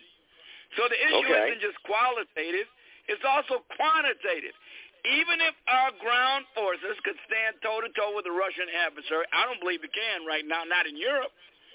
It just lacks the size to survive any sustained battle or campaign. Now, we've been fighting these low-intensity conflicts in Iraq and Afghanistan. We've got this organizational ethos built around the idea that every American life is precious. And by the way, I'm glad of that. I'm not trying to knock it. That all efforts you're going to evacuate any wounded or even dead so they can get life-saving medical treatment or burial is shipped home to, you know, honorable burial and all that. That's great. That might have been viable when you're in control of the environment in which you can control the battlefield, essentially, once you get enough forces there. But when it's back and forth like it was, say, in World War II, I got news for you. They often left American dead and wounded on the battlefield because they didn't have any other choice. They Yeah. had to. They were Yeah. fighting a peer opponent that be- could project the same kind of battlefield capability that they could. It's not possible to do that when you're fighting a peer opponent. You're going to be forced off the battlefield. The Russians ain't fighting in flip-flops with technicals in the back of pickup trucks. They're just not. No. They're not. It's just not the same thing. We don't have any idea of the hellstorm they're capable. of. Even if we can defeat them, the casualties we would probably take would simply be unacceptable. Not for the American public to take. Hell, they wouldn't take the look. Look at the look at what was going on with the relatively low casualty rate in Iraq and Afghanistan. The American people wouldn't put up with it. Nor should they. Fighting in Russia well, well, against but- the but- Russian but Sarge- army? Are you serious? But Sarge, the reason why I brought up the Pacific is you missed my whole point. Is that we would have to secure the Pacific Ocean because China then would would try to attack the South Pacific. They would try, and if they can gain ground in the South Pacific, we could be in trouble. And that's why I was telling you that's how we will get roped into a global conflict. That's my point. Okay. All right. Well, which is more critical to American national security, the South Pacific or Ukraine? I would say let's have those forces in the region. That is more critical on national. We got we got we got a defense treaty with Taiwan. We've got an alliance with Taiwan. Yes. Yeah. I, yeah. I think we we we are more. Look, we're going to be. We, how many people are in the armed forces? We got a million people, just over a million people in the whole damn armed forces. We got one point. We, got can't- we can't four hundred sixty thousand. that. We got one million four hundred sixty thousand Yeah, active okay, right now. that, that that is really kind of small given what we'd have to have to counter a Russian threat in Ukraine and be prepared to counter the, the Chinese threat in the South Pacific. Well, well, well you're talking now ground campaign. Yeah, you're talking a ground campaign. Yes, but but, Well, but that's really, what, how are you going to kick the Russian out of Ukraine without no, no, troops? but You're not going to Sarge, do it without. I'm, I'm talking about the Russians attacking us in a ground campaign. They wouldn't be able to do it. They don't have the capability to cross the Pacific Ocean. Where where They where are they going to attack us in Eastern Europe? Well, that's what I'm saying, Sarge. What, what I'm trying to tell you, Sarge, is uh, the They're reason why I going brought to the attack us. They're going to attack Ukraine. We got to get to Ukraine to aid them with ground. we are already there, Sarge. We're already there. Very no, we're in by. Poland right now. We got some advice. We got a few hundred advisors in Ukraine. Well, we're in Germany too, uh, you know. So, uh, but uh, but the thing of it is, you know, I think one of, isn't one of our largest bases in Germany actually. Certainly. Still? Uh, yeah. Yeah. I, I see. We were, I was, uh, you know, around Grafenwöhr, Wildflecken, and the Fulda Gap, and they had pretty big bases back then. But they won't. But we won't go it alone. We'll have NATO. NATO will be the one that drags us in. That's my point. See, you're I was trying counting on to, you NATO, know. and I'm not. I think they're No, I'm not irresolute, counting on them. and they don't want to tangle with Russia over Ukraine. You don't think so? They might be willing to do it if a NATO member was attacked, but Ukraine is not a member of NATO. And the I know reason that- know. Putin is so nervous is because NATO's been expanding toward the Russian border. What do you think the United States would think if the Warsaw Pact, which doesn't exist anymore, was expanding into Mexico? Okay. Well, well, we got Russia already trying to go in Venezuela. I mean, how close is Russia right now to the United States? Isn't Russia? Well, Well, somebody if, told me if some Russia information. provides a threat to Venezuela or Central America, I'd be all for fighting them to do whatever it takes to kick them out. But they're not. I believe they're already they there. Want, I they want a country that's on their western border that they think is part of theirs, that's filled with ethnic-speaking Russians. I, Sarge, I'm telling you right now, I believe that if we went head to head with Russia, Russia would not stand a chance. We own the air, we own the na- the seas, air, Uh, air and sea, we be own it. contested. The air would be contested. I think we'd have a better chance on the seas. But remember, Ukraine is mostly landlocked except for Crimea, which they've already got. They That's took true. Crimea and Sevastopol. So Russia, so is Ukraine is a landlocked country in effect. So we should let them no take Ukraine. To the sea. So you're saying let them take back Ukraine because that's what Putin's goal is. That's what his goal is. I, I that's say what he let wants. them. I said that we don't commit troops on the ground there. We're not. They're going to be. And if they're going to get wiped out, they're going to be slaughtered. For what? Okay. Okay. Hey, All we right. can do whatever okay, we can do to help Ukraine. Ukrainians will put up a good fight. They have a good army. They have a history of resisting Russian aggression. They don't want the Russians in their country. We can assist them with military aid. We don't have to send our troops in there. That's all I'm saying. Okay. All right. Okay. That's fair. I, I mean, I really. I, honest God, I think that'd be about the stupidest thing we could possibly do to send ground troops into Ukraine. Because believe me, air superiority and supremacy is going to be contested. Remember, the Russians set up the North Vietnamese air defense network in Vietnam. They have progressed considerably since then. They're very good at electric warfare and, and, and, and, counterintelligence. They are very good with that. They're not good at giving their people consumer electronics, but their military uh, is good. I mean, th- th- they are really very much capable of conducting electronic warfare. Look at all the talk. Remember all the talk about Russian hackers? Yeah. Russians yeah. are very skilled at doing that, jamming communications networks and the like. We are reliant upon GPS and global navigation systems more than we should be. They should be teaching those troops to use a 1 in 50,000 grid map and a plastic protractor like they taught me how to use when I was in the Army. Because when them, when them satellite systems go down, you got to be able to navigate and find a way to communicate with networks of radios that aren't subject to that sort of jamming. You, I don't know. If, I don't know if the armed forces today is, is, is teaching troops to do that like they once did. Well, well, Sarge, since 2014, the U.S. Department, uh, the U.S. Departments of State and Defense have committed over 2.7 billion in training and equipment to help Ukraine preserve its territorial integrity, secure its borders, and improve its uh, uh, uh, its ability to unite with uh, NATO. So there's a lot invested here with Ukraine right now. The United States reaffirms its unwavering support for Ukraine's sovereignty and territorial integrity since for since 2014 it's, it's strengthened that. Within its internationally recognized borders.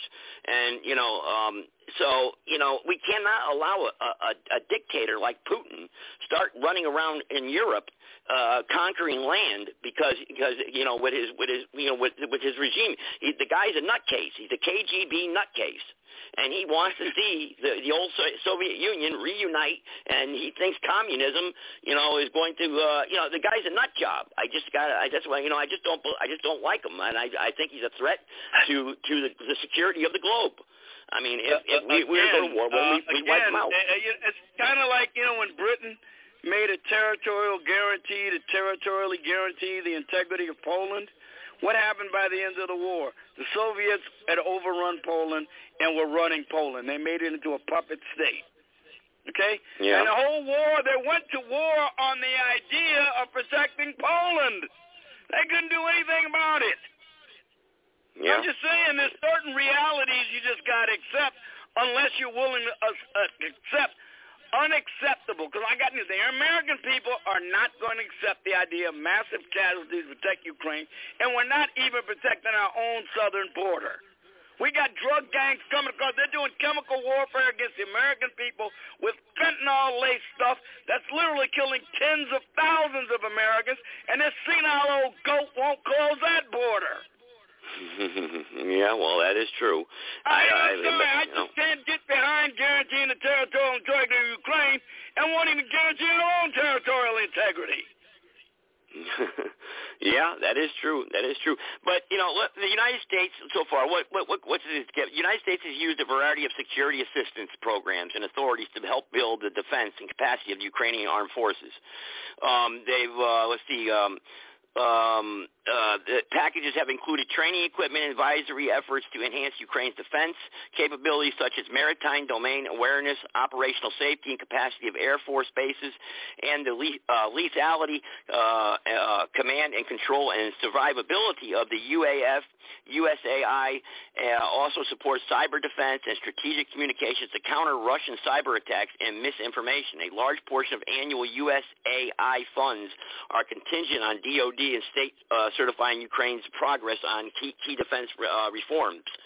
Um, uh, Ukraine has also received assistance uh, pursuant to DoD's security cooperation authorities, notably 10 USC uh, 333 and 10 USC 332, Section 333 authorizes training, equipment, equipping, and small-scale military construction for specific types of operations.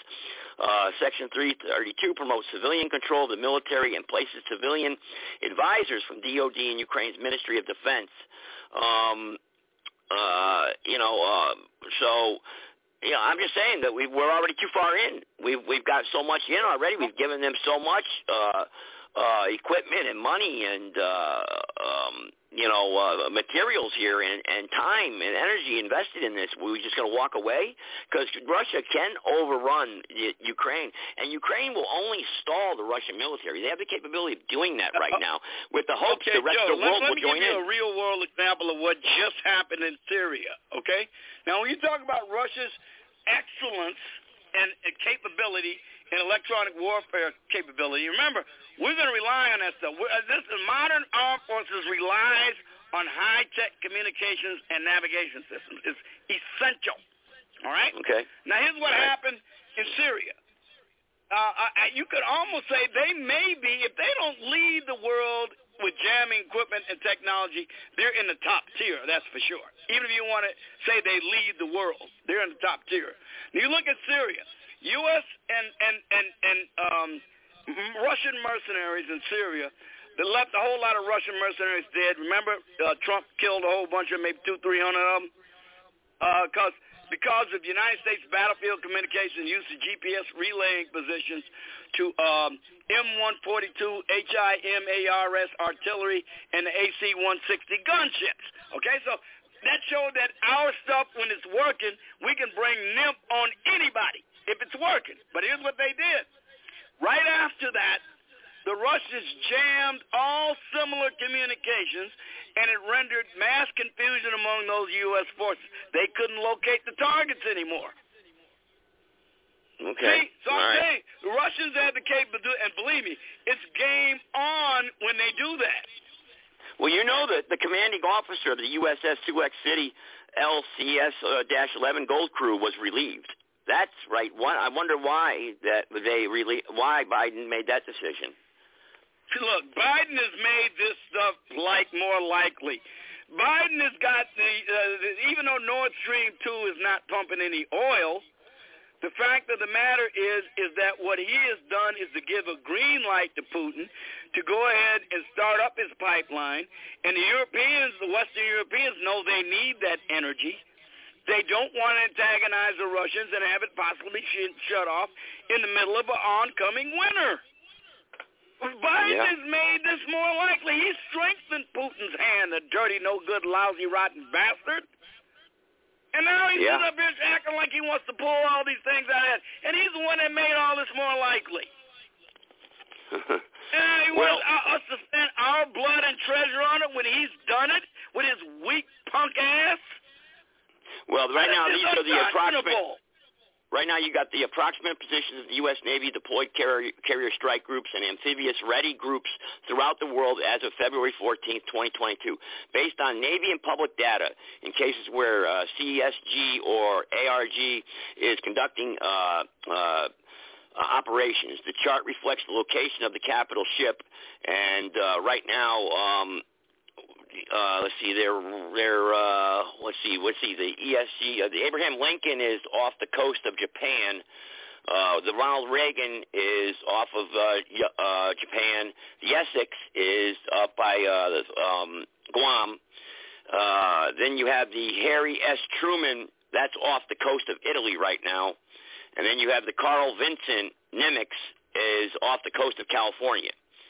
So uh, we're well, in, we have right a now. national security interest there. I don't think we have it in Ukraine. I don't think we can We're justify strategically it. placed right now. and That's I don't my think point. we can be effective there anyway. Well, uh, we're Honest God, I don't. deployed. I, I, look, I, I just remember back in the '80s. I remember when when we had two so we were squaring off against two allegedly Soviet-style mechanized infantry regiments, and we had the U.S. Army Mechanized Brigade, and we started in the morning eh, before dusk, before dawn, and by five, six o'clock, six thirty in the evening, we had been destroyed. We had been wiped out. The Soviets took all their objectives. and this happened time after time after time after time after time again. And all the studies that show have been bearing it out. That doesn't mean you're being defeatist. It means, look, do you think the United States Army could have gone toe-to-toe with the German Army in 1942? Do you know? There's no, no, of course not. No, Head to Wait a minute, no. okay, you gotta wait. If you're gonna fight, you gotta get prepared. And thank God we had the unsinkable aircraft carrier called Great Britain in order to do it from. We've been Yeah, fighting ragged-ass guerrillas for the last two decades.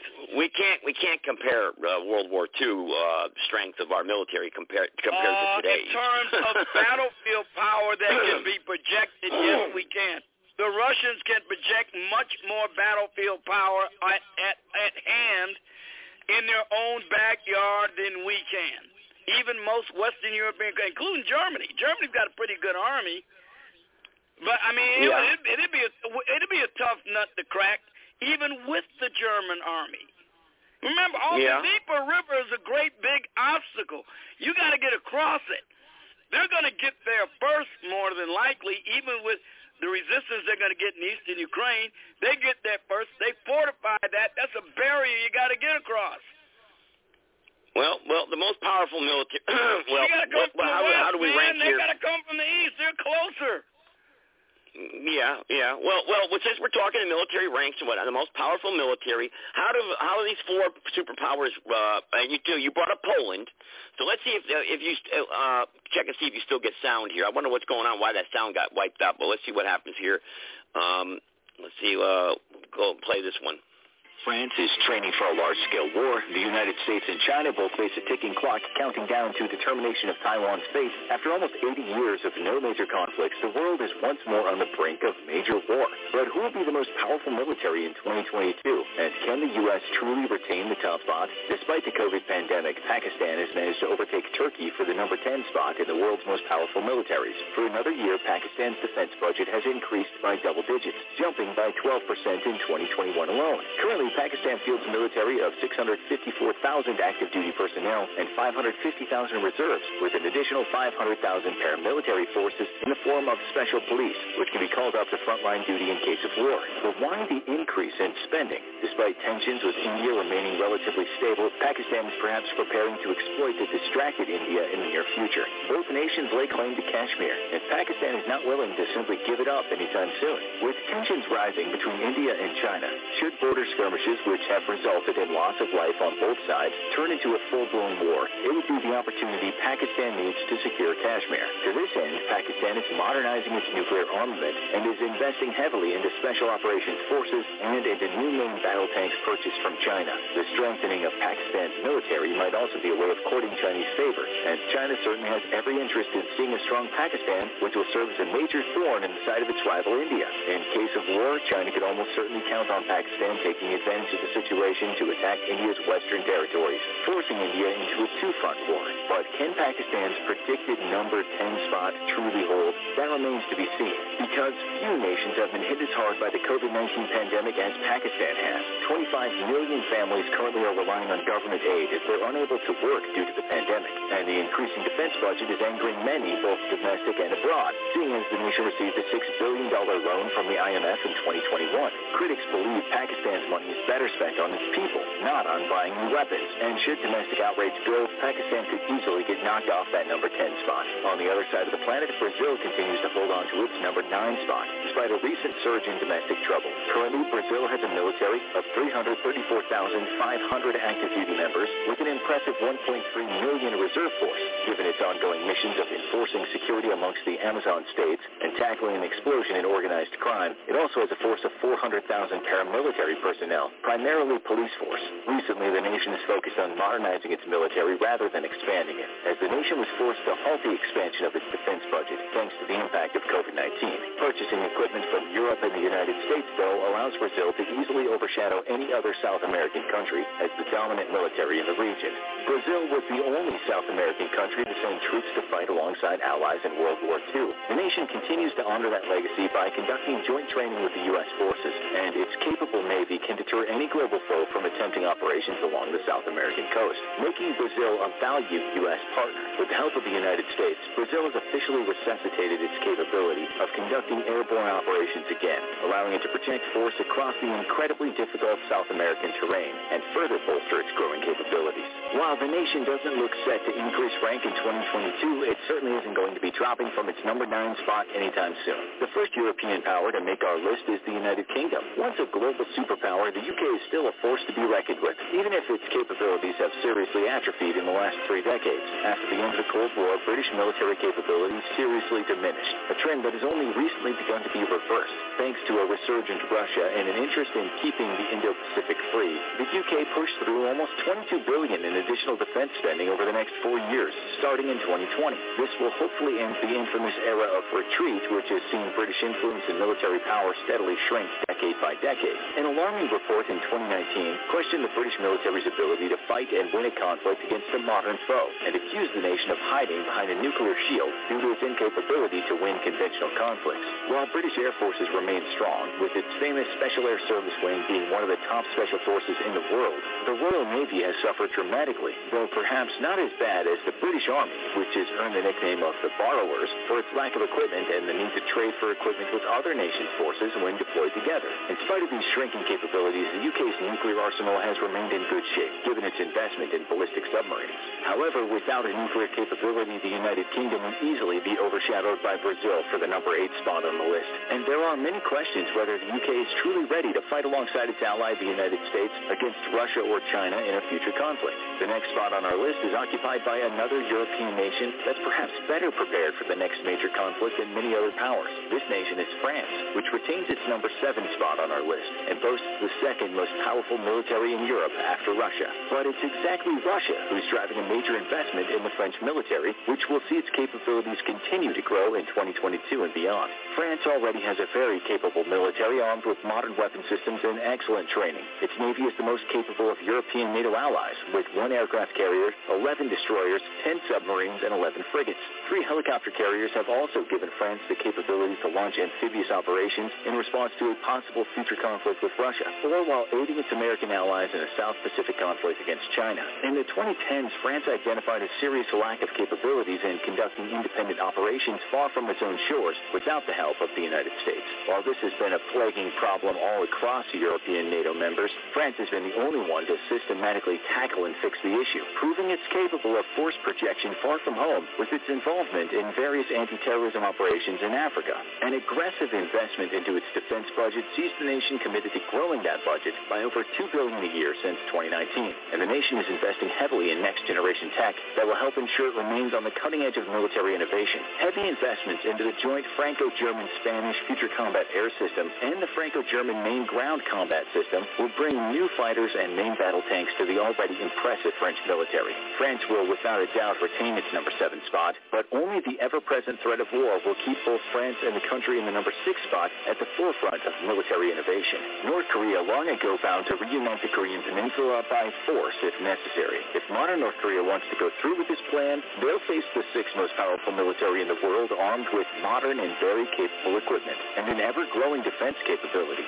For most of its life, South Korea has relied heavily on its ally, the United States, to ensure it remained free and independent of both North Korea and China. However, the modern South Korean military is more than capable of fighting and winning a war against North Korea and is powerful enough to make China have second thoughts about any potential ambitions to reinstate historical control over the region.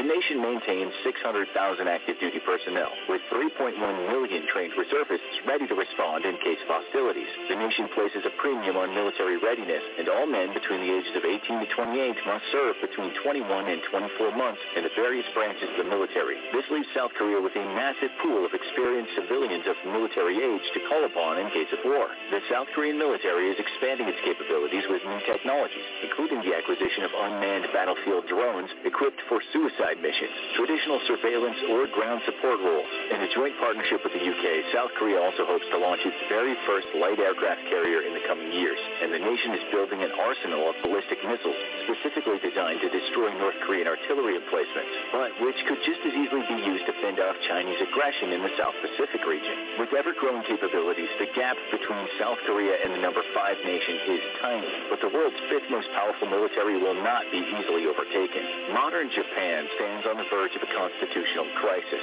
After its bitter defeat in World War II, the Japanese constitution forbade the nation from using its military for anything other than direct self-defense. However, the modern security environment for Japan is an extremely challenging one, and decades of pacifism are being questioned in Japan's highest halls of power. Controversially, in 2015, Japan approved the use of expeditionary forces in conflicts it deemed were vital to national security. This was almost solely driven by a growing threat from China, which Japan views as a critical threat to its national interest and the world order. To this end, the Japanese military has seen a heavy investment in expeditionary capabilities, allowing the Japanese self-defense forces to better assist their American allies in case of war. Major investments in amphibious capabilities have been a shot in the arm to the Japanese military, as well as Japan's acquisition of the F-35. Within 10 years, Japan hopes to have a force of nearly 200 F-35s. Another major investment for the Japanese military is in ballistic missile defense, driven both by the threat of North Korean nuclear missiles and China's People's Liberation Rocket Forces,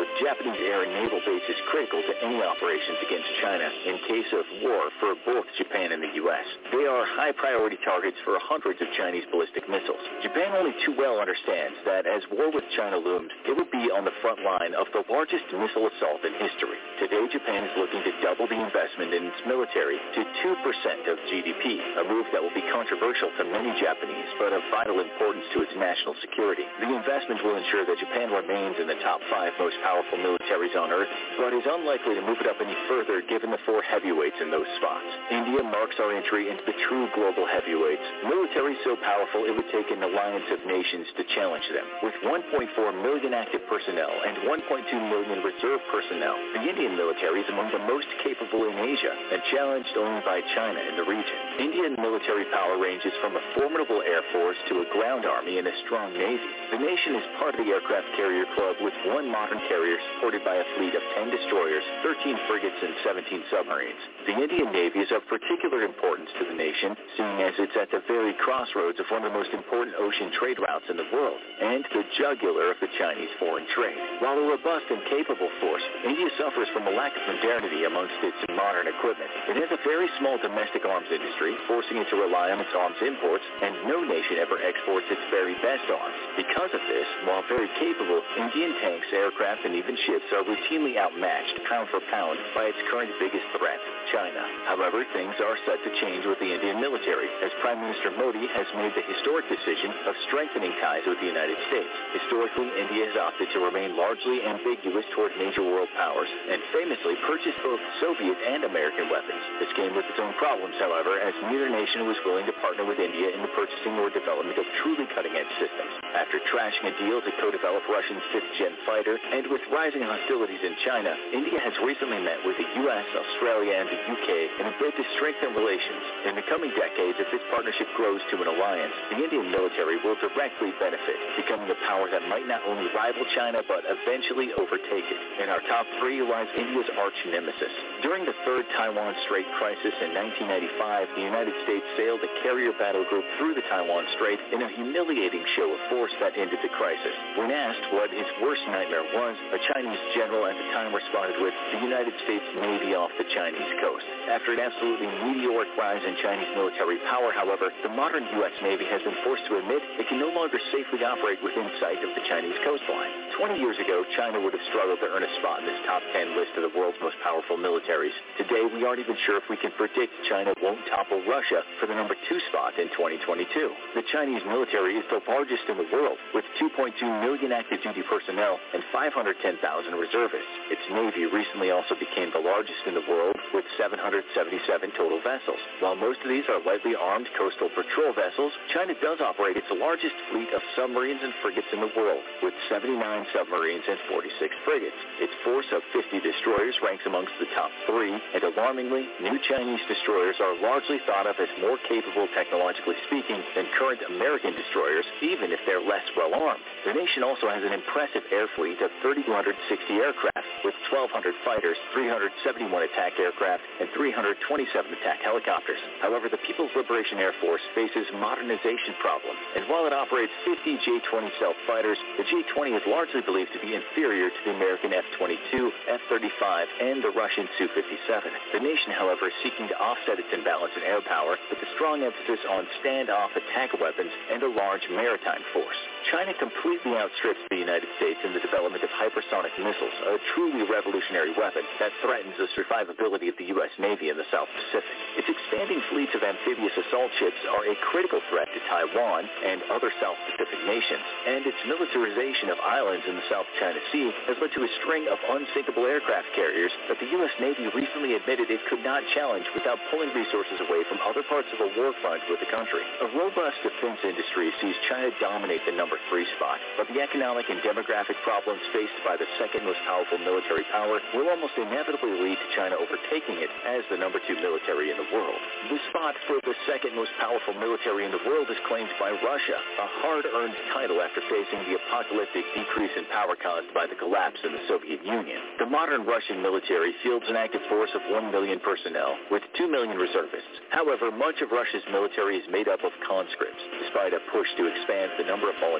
through economic incentives. In the air, Russia dwarfs China, with 4,144 total aircraft, 789 of which are fighters. While this is less than China, Russian fighters are on the whole more capable than their Chinese counterparts, given that most Chinese fighters are based on Soviet or Russian designs. Its ground attack fleet is the second largest in the world, with 742 ground attack aircraft and 538 attack helicopters. Russia claims a force of 13,000 tanks, but these are overwhelmingly greatly antiquated Soviet-era tanks that have been mothballed and would require weeks of preparation to be made battle-ready. Even then, they wouldn't stand a chance against a modern tank. Though Russians have always proven that numbers provide a form of quality, realistically only about 2,000 Russian tanks are either combat-ready or modern. The Russian Navy is the second largest in the world, with 603 total ships. However, the Russian Navy best exemplifies the real problem with the Russian military. It has a great deal of equipment, but very little of it is truly modern. A host of economic issues, including sanctions over its actions in Crimea and an exodus of its population seeking better opportunities elsewhere, is placing its future in serious danger. Today, Russia has a very troubling population growth rate of negative 0.2%. The Russian military is a paradox of very capable weapon systems based on antiquated platforms. Its navy is largely made of Soviet-era holdovers, and yet its ships, while individually outclassed by other nations, are still equipped with some of the best missile systems in the world. This is a problem that plagues Russia, as the nation is unable to raise the funds to modernize its military, leaving it in serious jeopardy of losing a conventional war. After it was slapped with sanctions in 2014, the nation was unable to procure much of the dual-use technology it relied on from the West for its reconnaissance satellite fleet, and its lack of drones and other recon assets, as well as very few smart weapons, makes it difficult for the Russian military to accurately target its advanced weapon systems. While today Russia remains a powerhouse, most of its strength comes from its massive nuclear arsenal. As its economy continues to shrink, Russia is very rapidly approaching sharing the same fate as the UK, becoming a power forced to hide behind its nuclear shield and unable to project power far from its own shores. In 2022, Russia will likely retain the number two spot, but it's unlikely to hold on to it much longer. Due to its trajectory, it's hard to see a future where the country will be able to overtake the number one military power in the world. The United States continues to dominate as the world's sole superpower and the most capable military on the planet. However, the gap between the United States and Russia and China has been greatly eroded in recent years, and many now question if the U.S. can truly fight and win a war against either rival. Its active duty force consists of 1.4 million personnel, with a reservist force of 846,000. Unlike most other nations, however, the United States Reserve Force not only receives regular training, but is equipped with modern equipment and routinely saw combat operations during the U.S.'s most recent wars. This makes the U.S. Reserve Force alone as fully capable as many of the militaries on this list. In the air, the United States is unchallenged, with the world's largest air fleet of 13,233 aircraft, including the world's largest fighter fleet of 1,956 aircraft. Air power is a very big deal for the U.S. military, and it also retains an air attack fleet of 761 aircraft, notably including the world's only fleet of stealth bombers. On the ground, however, the U.S. has only the world's third largest fleet of main battle tanks, but each and every one is modern and extremely capable. While the Abrams might be aging in design, routine upgrade packages provide improved electronics, sensors, and optics, and even armor upgrades. However, the venerable tank is facing new problems, namely that the latest upgrade packages pushes its weight to almost 100 tons, entirely too heavy for the tank to be transported by conventional methods. Having one of the world's best tanks means nothing if you can't ship it to the fight. The U.S. Navy is only the fourth largest but it's by far the most capable. Its 490-ship Navy consists of 11 aircraft carriers and 10 assault carriers, the largest amphibious assault fleet in the world. 92 destroyers and 68 submarines make up the backbone of the U.S. Navy, and both the destroyer and submarine fleets are receiving upgrades in the form of the DDG-X program, which aims to produce a new class of destroyer, and the Virginia class, which is even now coming into service with the U.S.'s submarine fleet. The U.S. is a world-class power, but it suffers from two critical weaknesses that endanger its ability to fight and win future conflicts.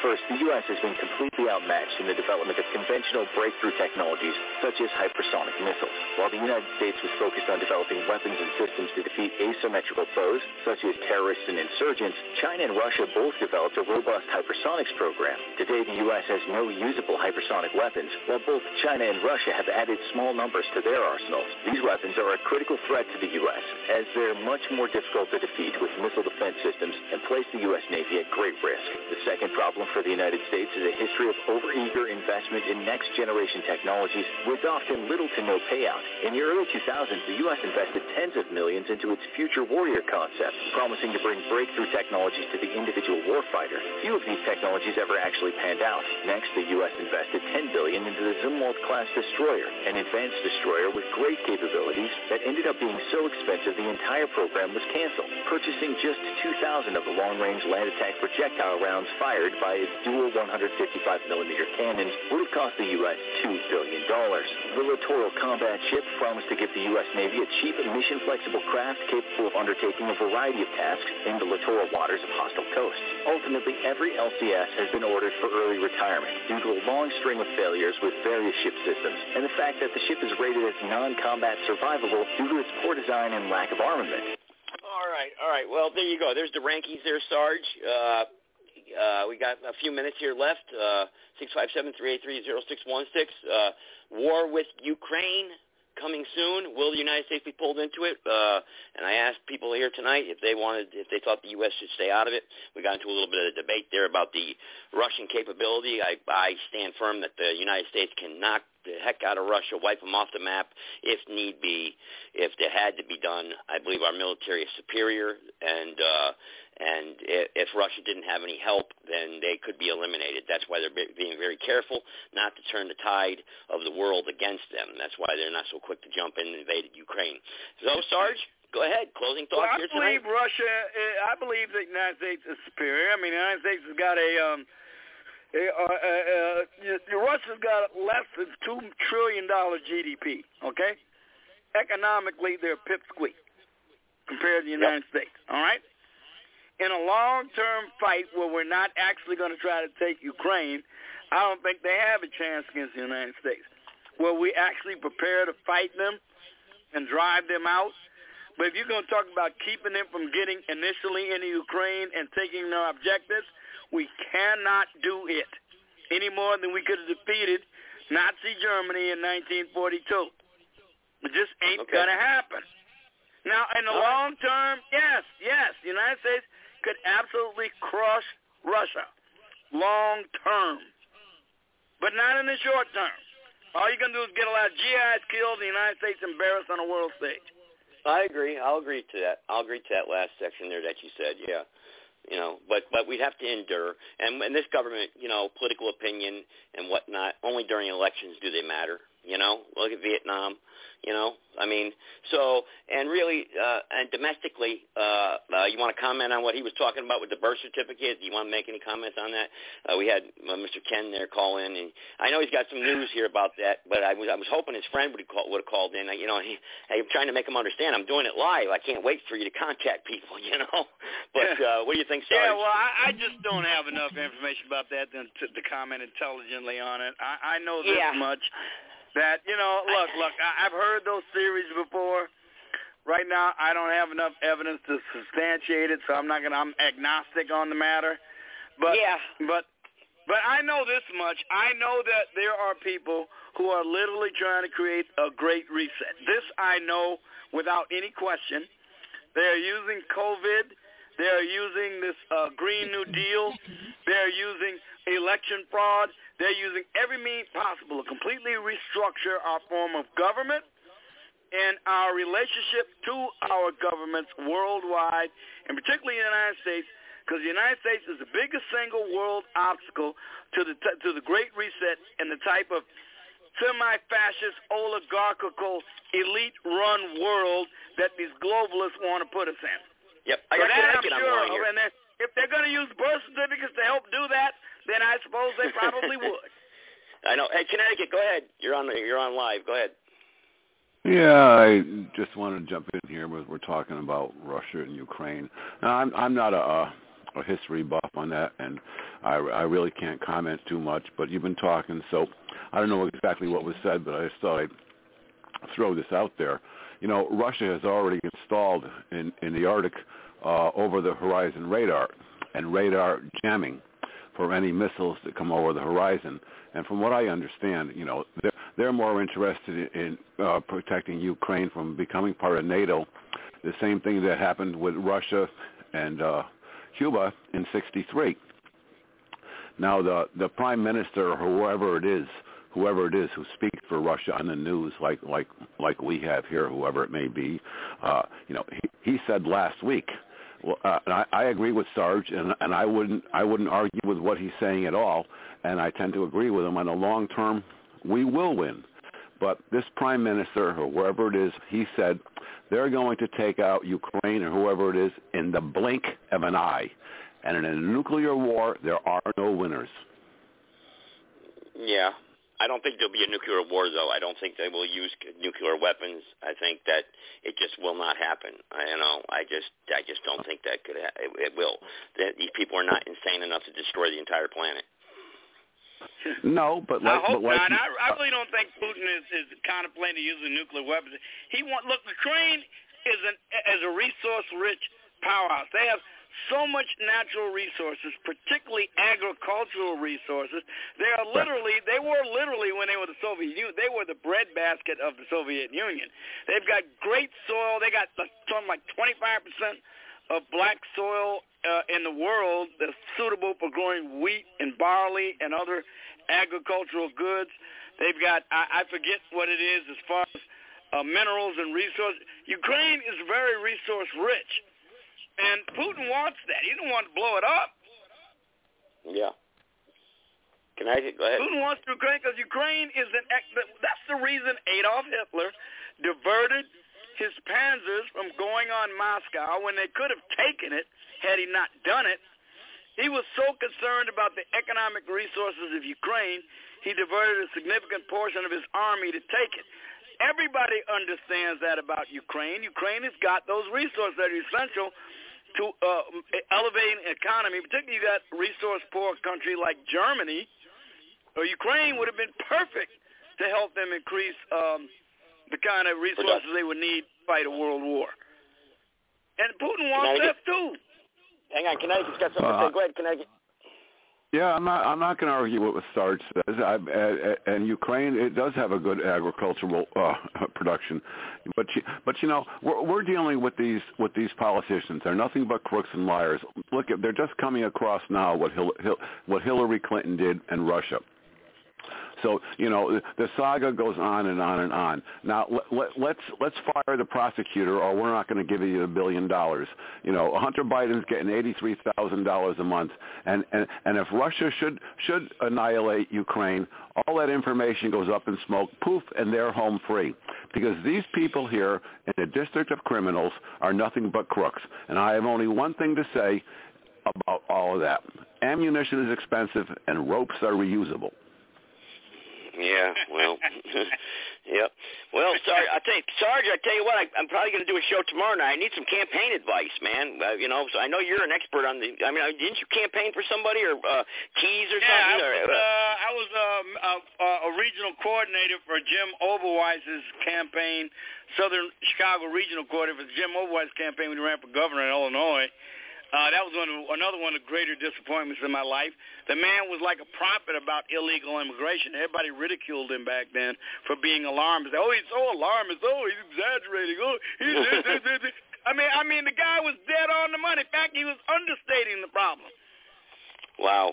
Wow. So you foresaw, so they foresaw that problem happening, and look, here it is, right? Oh man, Jim you should see the reaction of the liberal left elite in Chicago, Chicago Tribune, Chicago Sun-Times, all the commentators on TV. Oh, he's a xenophobic alarmist. He, because he was a fly, he flew in a helicopter over Soldiers Field, and he said this number, the, the, the this number of illegal people who would take the fill Soldiers Field is coming into the United States illegally every two months. Back Really? I wish it was that low today. And they, oh, Yeah. did they get on him for that? Oh man, it was horrific. The, the abuse they heaped, heaped on him. They just all ganged up on the guy like. this. But man, you see where it is now. Even even now, they just ignore it. Two million Yeah. this year, over two million this year. This year alone, two million.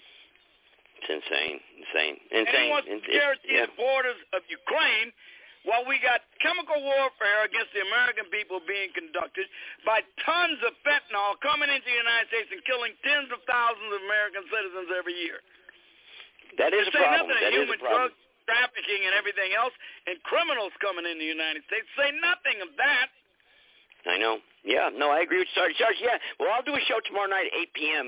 And, uh, yeah, I'd like to talk about stuff like that, domestic issues, Sarge, and talk about campaign, because I, I would like to discuss that. My, you know, maybe some advice you can give me or anyone else or any of your friends or Bianca can call in. Give me some advice. I need it. And, uh, you No, know, I was. I was, yeah, I was in a meeting last weekend with United Is, States. is that uh, 8 o'clock Eastern time or what time is yeah, it? 8 8 p.m. Eastern time. Yes, yes, sir. Um, Okay. Yeah, All right, and because la- yeah, last week I was in a meeting with United States Senator Mark Walker, and then we had two North Carolina Supreme Court uh, judges there that were there. I was, I was at the Republican uh, committee meeting there, and it was very interesting uh, meeting. So yeah, let's have do a show tomorrow night. That'll be the plan. Uh, I'm on overtime right now, so they're going to cut me off any second here. So uh, thanks, Sarge. Thanks, Bianca. Thanks, Connecticut. Thanks, uh, Ken, for calling in. I know you want to talk about that birth certificate issue. I know it's important, and it does affect the economy and a lot of things. But I just wanted the answer is how does how, what if we just ignore it? What's I mean, is it just going to be the same thing over and over? I mean, is it affecting our daily lives today? You know, we're in perjury. Well, aren't we? We we just talked about that. All these people are liars out there. Aren't we living a big fat lie, the American dream? That's why they call it a dream. You got to be asleep to realize it's true. You know. I know you'd like that one, Here, Sarge. All right, everybody. Good night. God bless the Republic.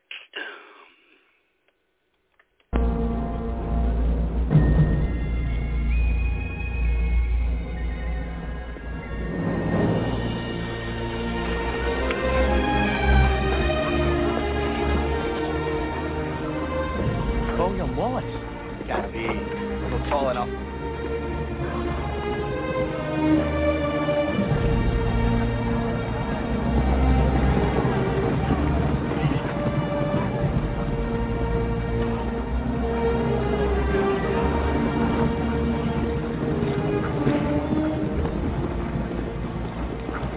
The Almighty says this must be a fashionable fight. It's drawn the finest people. Where is thy salute?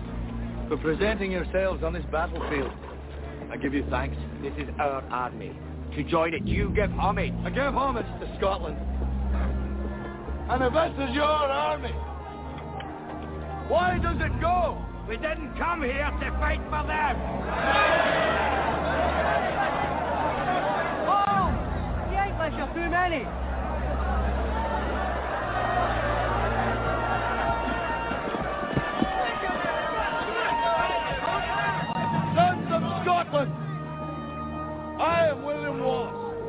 Wallace is seven feet tall. Yes, I've heard. Killed men by the hundreds. And if he were here, he'd consume the English with fireballs from his eyes and bolts of lightning from his arms. I am William Wallace. And I see a whole army of my countrymen here in defiance of tyranny. You've come to fight as free men. And free men you are. What will you do with that freedom? Will you fight? Against that? No! We will run! And we will live. Aye. Fight and you may die. Run and you'll live at least a while. And dying in your bed. Many years from now, would you be willing to train. all the day. From this day to that. For one chance, just one chance, to come back here and tell our enemies that they may take our lives, but they'll never take our freedom!